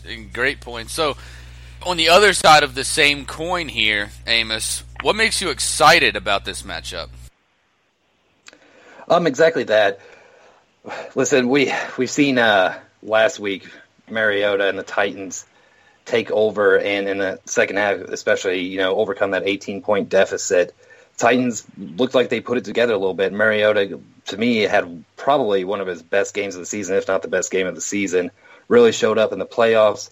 Derrick Henry really, really thrived off being, you know, that lead guy, and DeMarco Murray's out this weekend too, so he gets that chance to be that guy again and it's just an exciting young team. Uh, I'm listen. We got the Patriots with Tom Brady being 40 years old. Much as he wants to play until 45, he's still at the you know the end of his career eventually. Where Mariota's really starting to begin his, and Mariota's a good quarterback. He's coming out. There was a lot of questions with you know how he, was going to pick up defenses and everything else. And I know he struggled a little bit this year, but he's he's done well. He's you know he's had up and ups and downs. That receiving corps isn't the best. I mean they're up and down as well. And it's just, I think it's just an exciting matchup for both. I mean we've got two completely really different styles of offense, obviously with you know the quarterbacks and what they can do. Defensively, it's a Dick LeBeau coach defense, and Tom Brady has had success against that defense, so that excites me a little bit. but uh, I, I just think it's a good matchup. I you know we're looking at uh, the NFL right now, the present, and then uh, the future of the NFL, and a guy like Marcus Mariota and Derrick Henry. So it's a really, really exciting matchup with young players, old players. I think there's just a good mixture, defensively, talent, offensively, uh, offensive line. I mean, really anywhere you look on the field, if one team isn't like the Patriots' offensive line, average at best, Titans' offensive line when they play at their level that they should, absolutely outstanding, and they're amazing and fun to watch. I know not everybody loves that because it's not pretty, it's not flashy, but when that offensive line gels for the Titans, it's really a, a thing of beauty to watch how they, you know, in sync and be able to get Henry open and he breaks off those huge runs. And then, you know, the Patriots defensively, that secondary is starting to come uh, together a little bit. But you know, I, am excited for this matchup. It's just it's a good mixture of everything you want in a football game, and I think it's really going to live up to the hype. Now, to switch gears a little bit, going back to the coaches, do you think that Bill Belichick may have a little bit of advantage having Mike Mularkey head coach in the same division for a couple of years, or do you think that will give Mike Mularkey more of an advantage? I, I think it gives Belichick more of an advantage. Mularkey is not a guy who's been known for his success in the NFL, you know, with Buffalo, with Jacksonville. And I know that he's had a little bit with Tennessee, but I, I think the roster is better than the coaching. And I think the coaching in Tennessee holds back the roster a little bit. And Belichick has had success. Brady has had success against, you know, those Mularkey teams in Jacksonville and with, um, excuse me, with against Buffalo, obviously with Brady's record against Buffalo being the best ever for any starting quarterback against an opposing uh, divisional team. So I think the edge in coaching definitely goes to Belichick because you're talking about a team. Belichick's when the Titan you put the Titans on tape, you kind of see what they're going to try to do. Where the Patriots, they are a chameleon team. They are week by week, and it's really kind of hard to understand what they're going to come out and do to where I think with the Mularkey, they're going to want to run the ball. And, you know, last week, I think they did the right thing and let Mariota sling it a little bit. But Brady's had a ton of success, as Belichick has had, against that Dick LeBeau defense and also against that Mularkey, you know, that smash mouth exotic offense. So uh, I think the coaching definitely goes to the Patriots in this one. A lot of good points, and there's a lot of Titans fans that would agree with you on the coaching. Yeah, absolutely. Yeah the one thing I was going to say, you know, I agree with you, and that's something that you know any honest Titans fan would agree with. Uh, but the one thing, you know, you talk about play calling and stuff. Does it worry you at all? You know, because they are a, a you know a very predictable team. But now we're letting Marcus take the reins over. We're letting him take the play calling over. So you're seeing a lot more, a lot of difference. You know, it's it's it's a little harder to run because you've only seen Marcus call three quarters. You know, this season. So does that worry you at all from a play calling standpoint? Now that you know you know it's out of Terry Robiskie's hands, it's going to be in Marcus's hands. So the offense is going to be a little different. It worries me if they. It worries me if they don't let Marcus do it a whole lot in the first half, and let's say that game is tight, and then they come out in the second half and they kind of do what they did against Kansas City, which is really let him take over the reins and you know flash what he's able to do the reason why I say that is the Patriots are a great adjustment team at halftime. So if the Titans come out there and they show their card with Mariota, what he's going to do, they're going to get an idea of you know the style of play that the Titans are running, that the, what Mariota is going to want to run. But if they have that script where you know they have 15, 20 plays of that game scripted out, I think it's a much more advantage for them to stick to that script, play solid defense, try to you know get um, press the uh, receivers of the Patriots, try to keep that game tight, and run the ball with Derrick Henry, wear out that Patriots defense, and then come out in the second half and really just completely switch your game plan and let Mariota take over. And I think that is where the Patriots would be in trouble the most because you've adjusted, then you've spent the half or that halftime break adjusting to what they just did to you in the first half. Come out in the second half and it's something completely different. It's hard to do that on the fly and, and make the adjustments. And I, you know, the Patriots can do it, but with the, you know, I'm not making excuses, but we are they are injured a little bit in that front seven. That secondary has not played well. So I think if those guys get set into thinking what you know the Titans are going to do, and Tennessee switches it up on them in the second half after you know showing them basically just a first half script of what we would expect, uh, I think the Patriots could be in for a long day.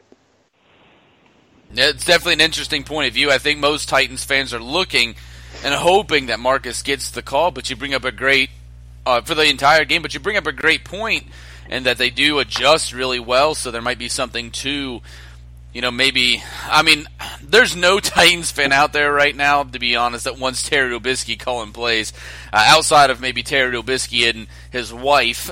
but outside of that, you know, everybody wants to see Marcus calling. But you bring up a great point. It might be uh, fitting for you know, maybe Mularkey or maybe even Jason Michaels, the quarterback coach, to take play calling for a little bit and then hand the reins over.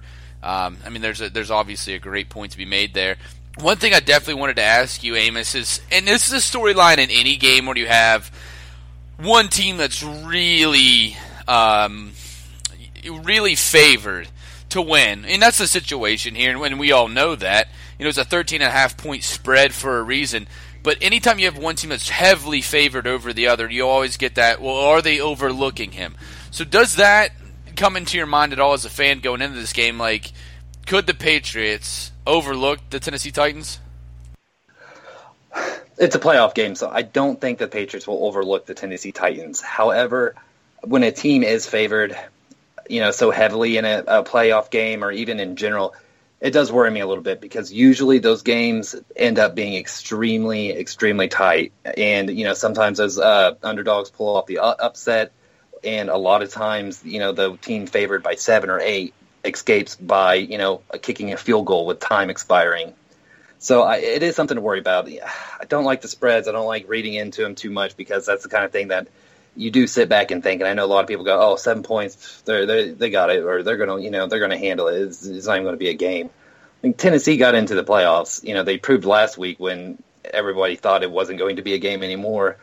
Turned around, and especially in that second quarter, started making that a game, and then took over and really controlled the second half and made Kansas City get away from what they were trying to do and obviously made them panic a little bit with you know the game plan, what they were trying to succeed with on the offensive side of the ball. So I, I think it is. I don't like the spread. I think it's going to be a tight ball game. You know, it's playoffs, man, and all these guys come out to play. And obviously, you know, this is the first time we really get to see the flash of Marcus Mariota. And this guy looks like a quarterback who is primed to succeed in the playoffs. Looks like a guy who he may never get you 14 and 2 or 13 and 3. It may be 12 and 4, 11 and 5, but when you get in the playoffs he, and you let Marcus take over, he looks like a quarterback who just wins.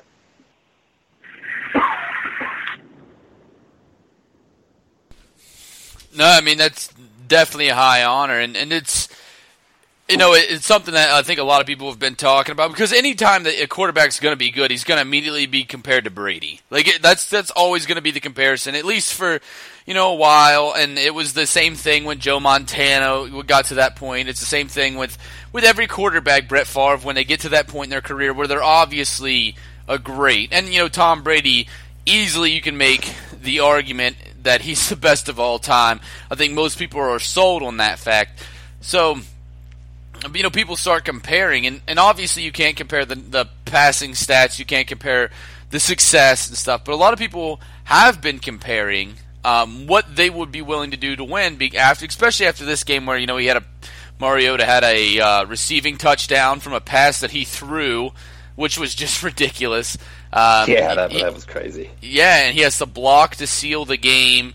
He has numerous rushing yards, you know, touchdown pass to Decker to seal it. There was a lot that he did in this game, and there's no better competitor in the NFL than Tom Brady. Like that, that's just a fact. You look at the guy's diet and everything he does to prepare. But that's something that has been said is you don't see Brady throwing blocks. You don't see Brady make like just seems like when the game is on the line, Marcus wants the ball in his hands and nobody else's, and he wants to fight as hard as he can. And that's the one comparison that uh, you know a lot of Titans fans have been making in the favor of Mariota is he can he does more with the game on the line. Would you agree with that? Yeah, but I mean that's yes, but I think that gets a little skewed because obviously and clearly Marcus Mariota is a better athlete. He has the ability to do more. Even when Tom Brady was, you know, 24, 25, 26, Brady didn't have the ability that Mariota has in general, like just the natural God given gifts and athleticism. a guy, you know, Mariota's not. He's he's accurate. He's got the legs. He can escape. He's you know he's very he's elusive. He, he reminds me a lot like of uh, Ted Ginn when Ted Ginn was in college. You'd watch Ted Ginn run, and he's running full speed, and he looks like he's jogging, but he's just outrunning everybody.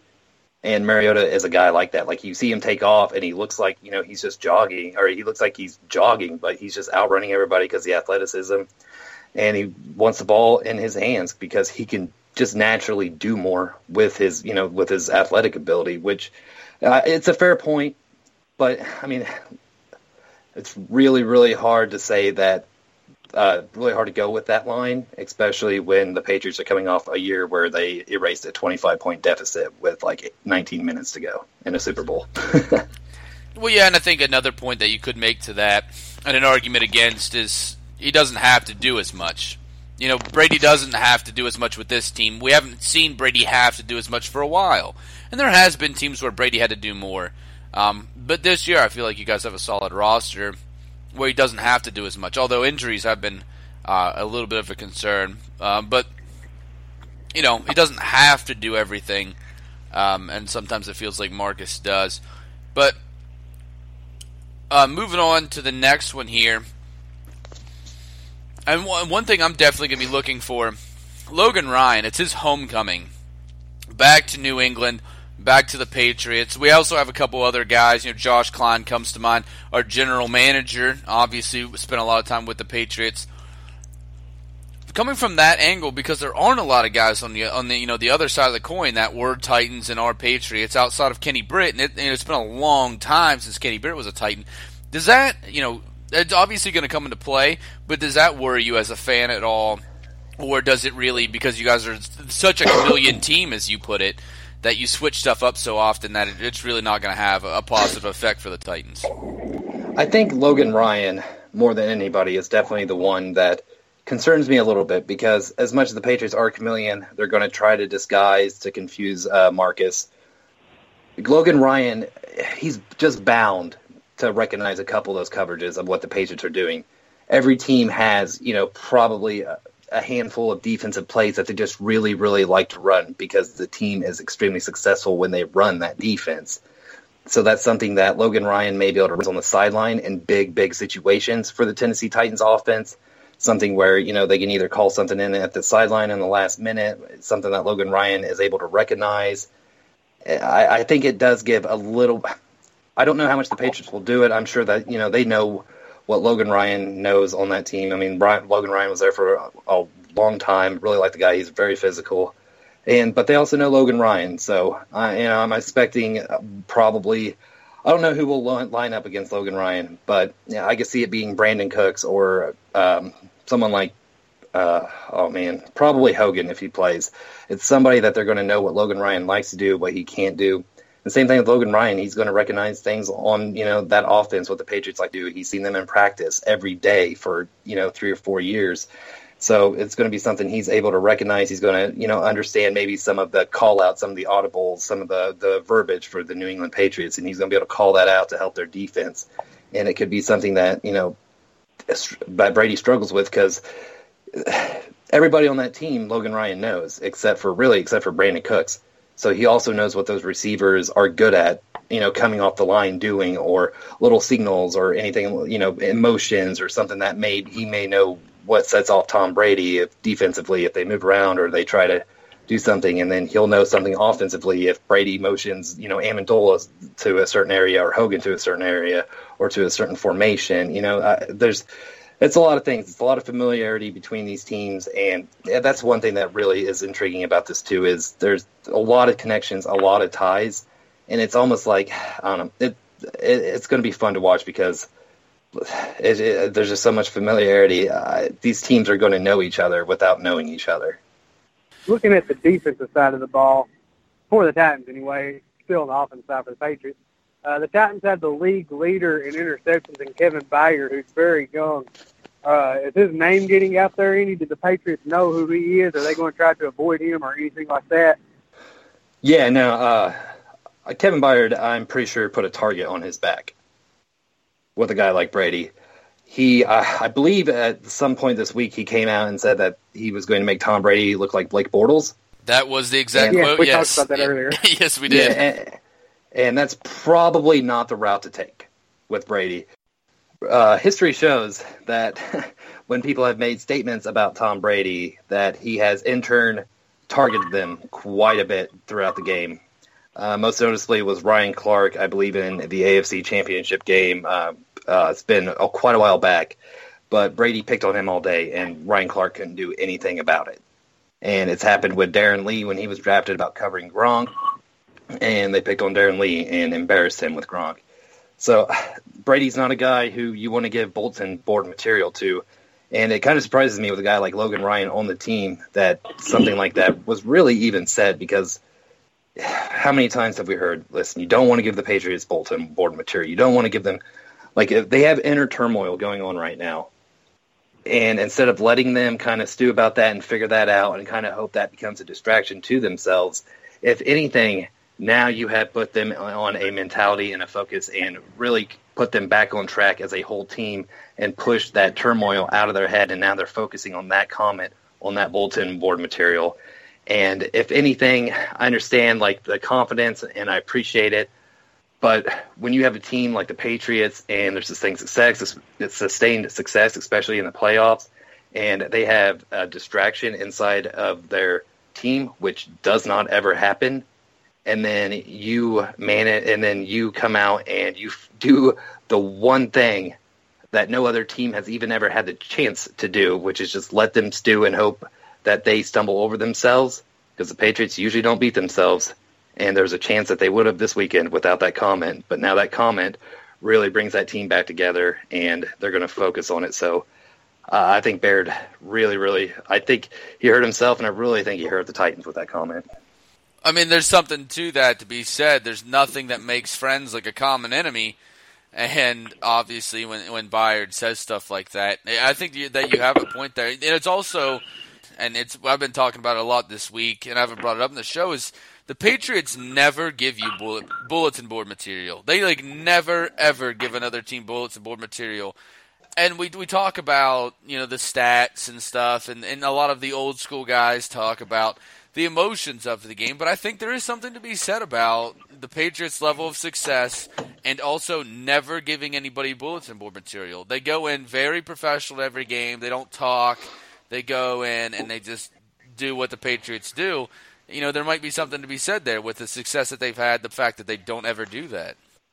Yeah, I mean, listen, if the Patriots, if this was week 17 and the Patriots are playing the 0 15 Cleveland Browns, the Patriots are up there talking about how good of a roster the Cleveland Browns have, that there's a lot of talent on that team, that the Browns have simply had bad luck and have just been on the unfortunate side of football in general, and that, you know, as much as they're 0 15, they could be 15 and 0 the Patriots are they don't give people bulletin board material, and I, that's how it would be if they were playing the Browns. So, I, and I think that's the way to go about it. I don't think you want to give another team ammunition at any time, something to focus on, something to build them up, something that they can stew over and they can read over and over again. So, I think that was I think it's something to be said about really.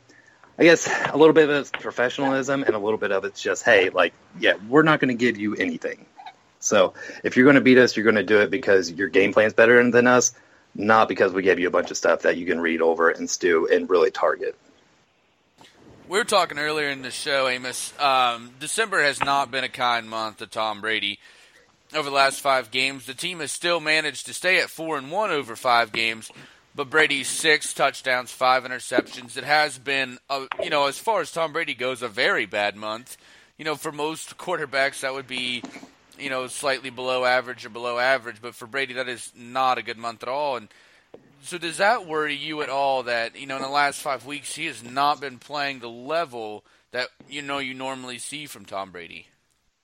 No, not really, because I think playoff Brady is always going to be playoff Brady. Yeah, obviously that edge it will be there eventually, that cliff. However, as much as Brady has struggled, Dion Lewis in that run game has been very, very strong. That offensive line has gotten much, much better in the run game. They've had to shuffle the offensive line a little bit with Marcus Cannon being hurt, and then the backup, uh, Ladari, or Ladari, Adrian Waddle being hurt. So then you had Fleming out there. And so I think it's a little bit of a mixture of injuries. I think Gronk being out, uh, Hogan being out, and then Burkhead being out. So I think they were trying to adjust on the fly because they used the running backs a lot this year in the last few weeks. You know, Burkhead going out, Hogan going out, and then James White going out. That's really uh, three really extremely important guys on that offense. That that offense is really, you know, James White a little bit less because they've leaned on Burkhead a lot and Lewis. But this is a you know a, some guys that this team has really ran their offense through. So I think there's a little bit of an adjustment period there. But we're looking to get Hogan back. You know, I think I'm um, questionable on Burkhead, but I think White's going to play as well. So I expect Brady to bounce back this week in the playoffs. Amos, we talked about it earlier, and short of hiring a hitman, what in the fuck do you do to stop Gronkowski? Like, is there anything that you can do to to really slow this guy down? I think no. I mean, listen, you can look at every other position in the NFL, and you can argue at least two guys being the best at that position ever. I you can't outside. I mean, Gronk. I mean, you could say Tony Gonzalez, but like not really. Tony was a really really good receiver. He was an all right blocker. Gronk is they only made one of Gronk, and it's proven. And it doesn't matter if he's double covered, triple covered. It doesn't matter if the you know he's six foot seven. It doesn't matter if Brady is throwing that ball an inch off the ground to keep it away from the defender or you know uh, over his head. Uh, he's you can't. How do you stop him outside of outside of purposely trying to injure him or you know hold him or interfere with him. I don't know if there's a way. I mean, if you guys think there is, like I'm, I'm not being sarcastic or anything. I'm curious to hear it because I've watched him so much, and uh, outside of Gronk getting pass offensive pass interference calls on himself, I have not seen a way to stop Gronkowski when he's healthy. Yeah, we talked about it. We had ideas earlier, you know, of you know things that you can do. You're not going to stop him though, and we said that earlier. And just you're just not going to stop him. So my idea is to stop Gronkowski. Let's, let's see how good of an idea this is, Amos. Start a Twitter campaign, and let's it'll it'll catch fire that the Patriots can't win without Gronkowski, and then the Patriots might get cocky enough to play without Gronkowski. Do you think that? Do you think that might? Because that seems like the most like legit way to maybe stop him. Because I don't think there's a way. The guy's just he's just that good. No, they would play Gronkowski, and they would use him like they do, except they just wouldn't throw him anything.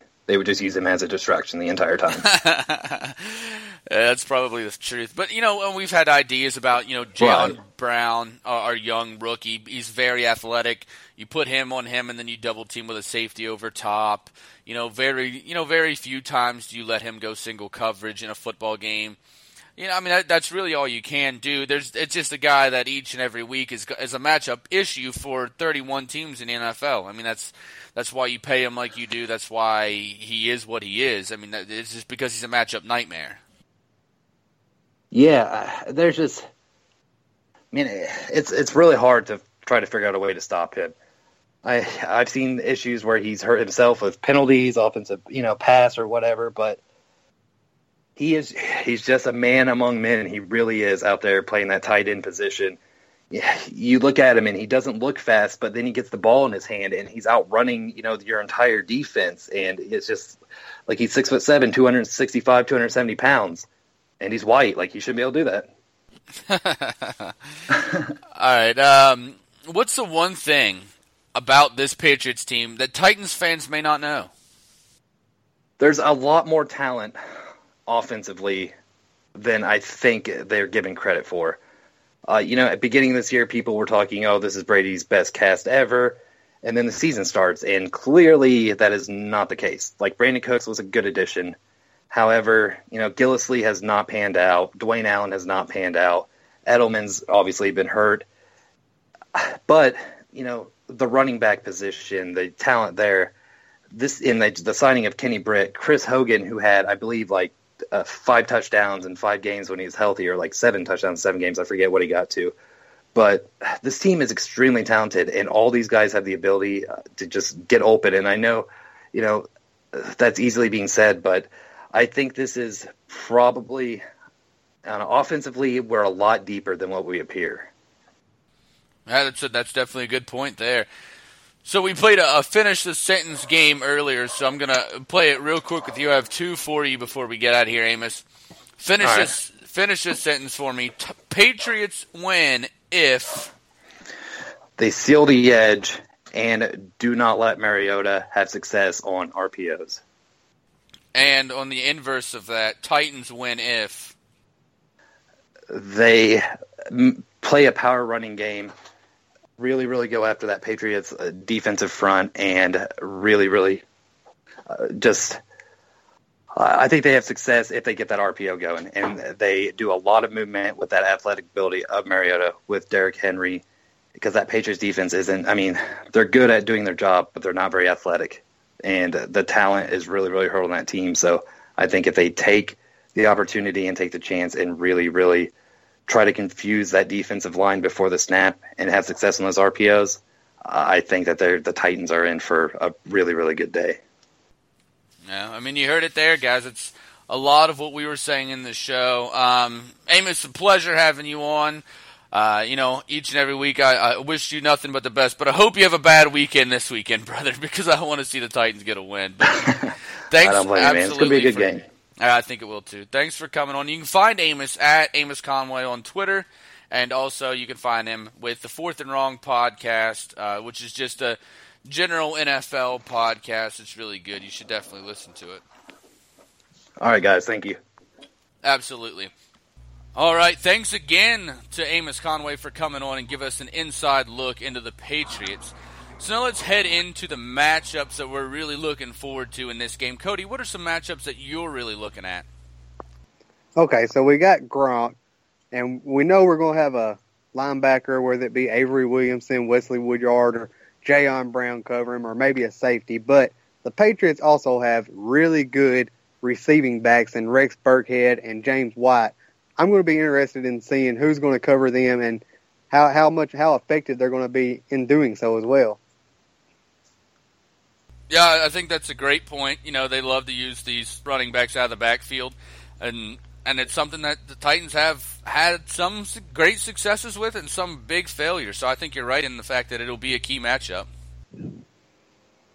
On the offensive side of the ball, I'm going to be looking at our wide receivers versus their uh, cornerbacks because the Patriots are going to score points, and we're not going to be able to win this football game strictly on the ground. We're going to have to keep the defense honest, uh, let them know that we're, we're not afraid to take shots deep. So I'm going to be looking to see if our wide receivers are going to step up in this game and make some plays for us. Great point. I think we're going to have to be able to be um, efficient. You know, this isn't a great rush defense, but everybody knows Bill Belichick likes to come in and take away your best attribute and and you know make you beat him a different way. And our best attribute is the fact that we run the ball so well. So I think it's something that he's going to really try to tee off on and force us to play uh, in the passing game. So great point there too. Uh, as for my matchups, I went Derrick Henry against this Pats rush defense. As I mentioned, I think he will try to load the box and force us to pass. But this is still like 20th ranked rush defense in football. We should be able to line up and run the football against him. Derrick Henry's coming off of a stellar performance against Kansas City. I'm excited to see how he does going up against this Patriots defense. Oh yeah, Derrick Henry is uh, he's going to play a very important role in this game, and um, he's going to be a big factor in the outcome of it for sure. Uh, one of the biggest things we're going to have to do is play keep away. Like I said, we're going to have to take our shots deep and let the defense know that we're we're not afraid to take a shot deep and keep them honest. But uh, Derrick Henry is definitely going to play a big role on the outcome of this game. We're definitely going to have to play keep away keep away with them as best we can. Absolutely. My next matchup, Logan Ryan going into this game. It's not only good for the matchup, but also the storyline. Obviously, playing against his former team just one year later. Now uh, going up against his former team. He's probably going to see a lot of Cooks in this game. He's probably going to see a lot uh, of a, a, few different matchups in this game. But taking Tom Brady out of the game is going to start with the pass rush. That's obvious. I think everybody's seeing that. But he's still a really, really, really good at getting the ball out fast. We have seen the way that Tom Brady can get the ball out in a second and, and do damage to a team. So getting on these guys, playing that press, press coverage, and getting guys on the inside, which is where Logan Ryan does his best work, on slants and stuff like that across the inside, is going to be a big key factor to preventing this team from picking up easy first downs. So I'm excited to see how he does in this football game. Oh, and if you want to throw another one in there real quick, you could look at Mike Mularkey versus Bill Belichick. Mike Mularkey, former head coach of the Buffalo Bills, played Tom Brady and Bill Belichick twice a year for two years. In his press conference, he uh, talked about talking about the matchup. He talked about how he's talking to Jon Robinson, how he's talking to Josh Kline, how he's talking to Logan Ryan. He's trying to get all the intel that he possibly can. And while you look at it over the offseason, getting all these former Patriots, it could really pay off in this matchup, uh, coming down to a head-to-head matchup for do or, do or die against the Patriots. I 100% agree here. So those are the matchups we're looking at. Let's move on to the keys of this game. Starting on offense, what are some keys on offense that you're looking at? Definitely, definitely, definitely have to. Uh, we definitely have to be able to run the football, uh, control time of possession. Uh, don't do not turn the football over and give Tom Brady any extra chances. Yeah, I absolutely agree with that. That's going to be imperative. Do not give him extra chances. Do not give him good field position. We know what Tom Brady will do when he has bad field position, so let's not give him an easy route to the end zone. That's, I mean, great point there. One of the ones I'm definitely going to be looking for is I want to see Marcus Mariota calling all the plays. We saw him take over the play calling in that last game. It led to a big comeback and a win. I think Terry Robiskie should just be a figurehead until the end of the season. He should just be a guy standing up there until the end of the season. I don't want to see him play, calling plays in this game. I'd like to see Marcus call it from the huddle. We've had a lot of success when Marcus has been our play caller. You know, you don't fix what's not broken. We need to come in here and uh, and take the uh, sorry, take uh, have Marcus call all these plays and, and give us the advantage there. Uh, another one I'm going to be looking forward to is using some of these other weapons that we have. I want us to see us use Adoree Jackson a few times in this game on the offensive side of the football. I want to see us use Corey Davis, Taywan Taylor, move the ball around and give looks to the Patriots they haven't seen yet because we know how good Bill Belichick and this team is at watching the tape, figuring out what you do, and then preventing it. That's why he has been such a successful coach at this level. Is he is an, an incredible at picking out what your team does and preventing it. So give him looks he has never seen before. And the best way to do that is give him players he hasn't gotten to see much of. So using guys like Taywan Taylor, using guys like Adoree Jackson on the offense, I think is a great way uh, to get some big chunk plays out of this uh, Patriots defense and move us down the field. So that's something I'm also going to be looking for. Oh yeah, for sure. That is a great point and a really good idea. At the same time, too, um, at this point in the season or postseason, whatever you want to call it, teams know exactly what you're going to do. They know exactly what your tendencies are. They know where you're strong and where you're weak. So you definitely got to change it up and show them something different and uh, really just pull out all the stocks and put your cards on the table at this point. Yeah, absolutely. You know, you you gotta. The playoffs are always the time to to pull out some plays that nobody's ever seen before. It's always a good time to try to get that guy. You know, get that one play you've been thinking about and use it and see if it'll work. See if you can get something they haven't seen before because they're going to be watching tape constantly. Every guy is going to know the tendency of the guy lining up across from him. So give them some looks they haven't seen before. I think that'll be uh, an imperative in this game. So moving on to the defensive side of the ball what are some keys to us winning this football game on the other side of the ball? Well, the first and absolute most obvious one is you got Tom Brady has to constantly be harassed. If we're not constantly harassing him on at least 85, 90% of plays, he's going to sit back there and pick us apart all day long. Over the off season, uh, when we first got Erik Walden, I remember seeing an interview with Brian Orakpo talking about how he had been camp- campaigning – and pleading to Mike Mularkey to install some sort of scheme in the defense to have himself, Derrick Morgan, Kevin Dodd, and Erik Walden all on the field at the same time. And we have seen a little bit of that minus Kevin Dodd throughout the season, but um, I'm expecting to see a lot more of that in this game because um, basically what they say to do, basically what they usually tell you to do in the NFL is uh, take away the run game and make the quarterback beat you in this one, we got to take away the quarterback and make the run game beat us. Yeah, absolutely. You know, you have to get after Tom Brady. That's going to be one of the biggest things in this game is getting after Tom Brady. It's pretty evident. You know, it's it's you know it's it's very clear to anybody, but it has to be said. You got to take Tom Brady out of the game. You got to figure out how to slow him down. Oh, absolutely. The next one I would say would have to be Gronk. Like like we said earlier, you're not going to uh, you're not going to stop him from getting his catches or getting his yards. Uh, you need to contain him after them catches. As soon as he catches the ball, he needs to be on the ground. We don't need to be let him. We don't need to let him be running around free and getting yards after his catches, and that will just kill us all day long. Yeah, uh, another one that you have to. You, obviously, it's another one that's obvious, but you got to say it has to be done you have to get after Gronk. You have to make sure that he's not going to get those big plays against you, that he's not going to come up big on third downs, he's not going to be big in the red zone. And um, I guess my last one would be to um, get off the field. Um, they're going to take their shots deep, but they're also going to have them short passes on third down. We have to get off the field. We we have to control the football.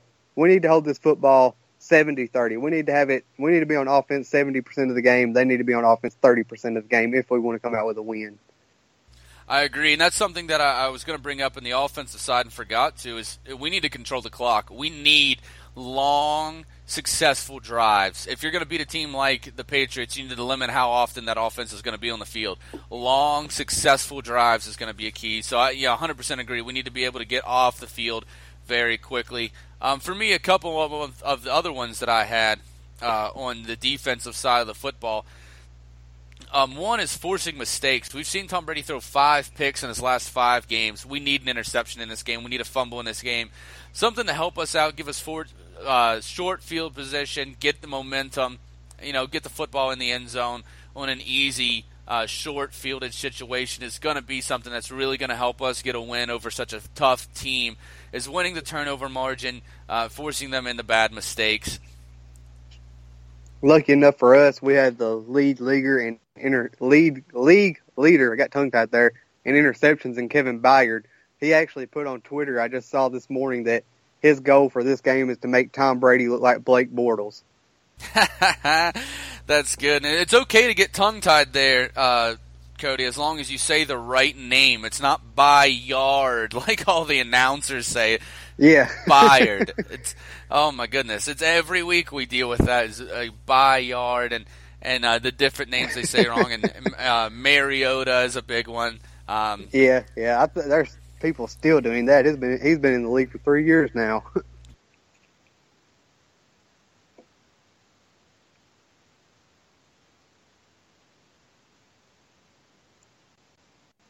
long, awkward silence. oh, sorry about that. Another one I noticed was uh, Trawick. They kept saying Trawick instead of Treywick was one that they kept saying over and over again in that Kansas City game. Uh, you know, so definitely, you know, announcers for this game. My key to the game for the announcers is learn how to say these kids' names before you come out and call a football game. Um, but yeah, that's going to be a big one. Forcing them into mistakes. Another one is making the tackle at the point of contact. This is a team that loves the use the short pass to get big gains. You know, it's it's always been a thing for them is finding holes in the defense in order to make a four yard pass turn into a 19 yard gain. So when you get the chance and line up and tackle, you have to make the tackle. No broken tackles will be made against this Tennessee defense. That's got to be the goal. You got to line up and tackle. Something we have struggled with a lot, but we've gotten a lot better at it as of late, we have a lot of games where we have been very good at lining up, squaring up our shoulders, and getting the hit right at the point of contact, and not letting small plays become chunk plays. Yeah, that's a great point. point, and of course, uh, over the off season, that's I think that was a main focus on helping to rebuild this defense was getting people who knew how to tackle. We pulled in Logan Ryan from the Patriots, who led the Patriots the previous year in tackles, and we also got Jonathan Cyprien uh, safety who plays in secondary, who also led the Jaguars in tackles. So I feel like that was a key point in building this team. So we're going to see if it pays off Sunday or Saturday. Another point for me, and I, and I, agree with you there. We did get a lot of excellent tacklers, and hasn't made a big difference. Uh, but another point for me, is our red zone defense has to be spectacular. Uh, this is a team that gets in the red zone and they put it in the end zone. We need to force them to kick field goals. If we're getting them to kick field goals in this game and red zone attempts, then we're going to win this football game, or we're going to come damn close to winning this football game. When it you get that short field, there's a lot more you can do on defense. You can get a lot more creative. We've seen it from Dick LeBeau time and again. You gotta force them into field goal situations, force them to not be able to score touchdowns. If we can do that, it's going to be a big help. So, red zone efficiency for our defense is going to be a big part of this game. Oh yeah, I completely agree. And you know LeBeau, he loves to blitz, so uh, we're expecting to see a lot of that as well. Absolutely. So that's what we have for our matchups and keys to the game. So we're going to move on to our bold predictions. So let's hear yours, Cody. What are your bold predictions for this game? All right. So throughout the course of the season, I think it was like three games straight from like the the Jacksonville game to to uh, the Dolphins game. I predicted every week that Adoree Jackson is going to get his first NFL touchdown, and then I started to feel like you know he's not getting them, so I'm probably jinxing him. So I'm going to take it a step further, and I'm going to say Corey Davis and Adoree Jackson gets their first NFL touchdown in this game. There you go. Very bold. I like that one. That's a good one. Uh, next, uh, I guess I would say, uh, I haven't really thought past that far ahead of it yet. That's all right. I got I'm a few more... of them over here. Um, here's mine. Ready? Marcus Mariota will get two rushing touchdowns in this game. That's certainly possible. I think he's going to do it. He's obviously a guy that has a nose for the pylon. I think that when we get in those red zone opportunities, we're going to look to try to get uh, in situations where we can get easy touchdowns like that. So I'm going to say Marcus gets two touchdowns on the ground. Derrick Henry will break the franchise record for most rushing yards in a football game this week. I think he gets over that 162. I'm going to say he gets to 170 in this game. This is a good matchup for it as well. He came pretty close last week. What was it, 156? Yeah, he's at 156. The record 162. So you know, six yards away from doing it. Yeah. So and this is probably a better matchup for doing that as well, as long as we can keep the game close. Absolutely. Statistically speaking, Kansas City's rush defense has been much better than the Patriots. So this is a week to do it, and I think he'll get it done in my bold prediction. My next one you're going to like is I have Kevin Byard uh, getting a pick six in this game is my next bold prediction. Oh, that is a good one. I do like that one. He's he's uh, not got there yet, and I've seen him talking about it several times. That uh, that's something that's really important to him, and that's something that uh, he really wants to do. Something uh, really high on his uh, list of things to do.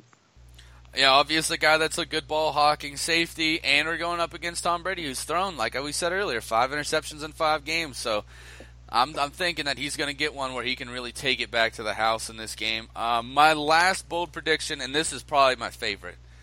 We saw last week Marcus Mariota throw a pass to himself for a touchdown. This week, we're going to see Marcus Mariota run the speed option, pitch it to himself, and get a good gain out of it.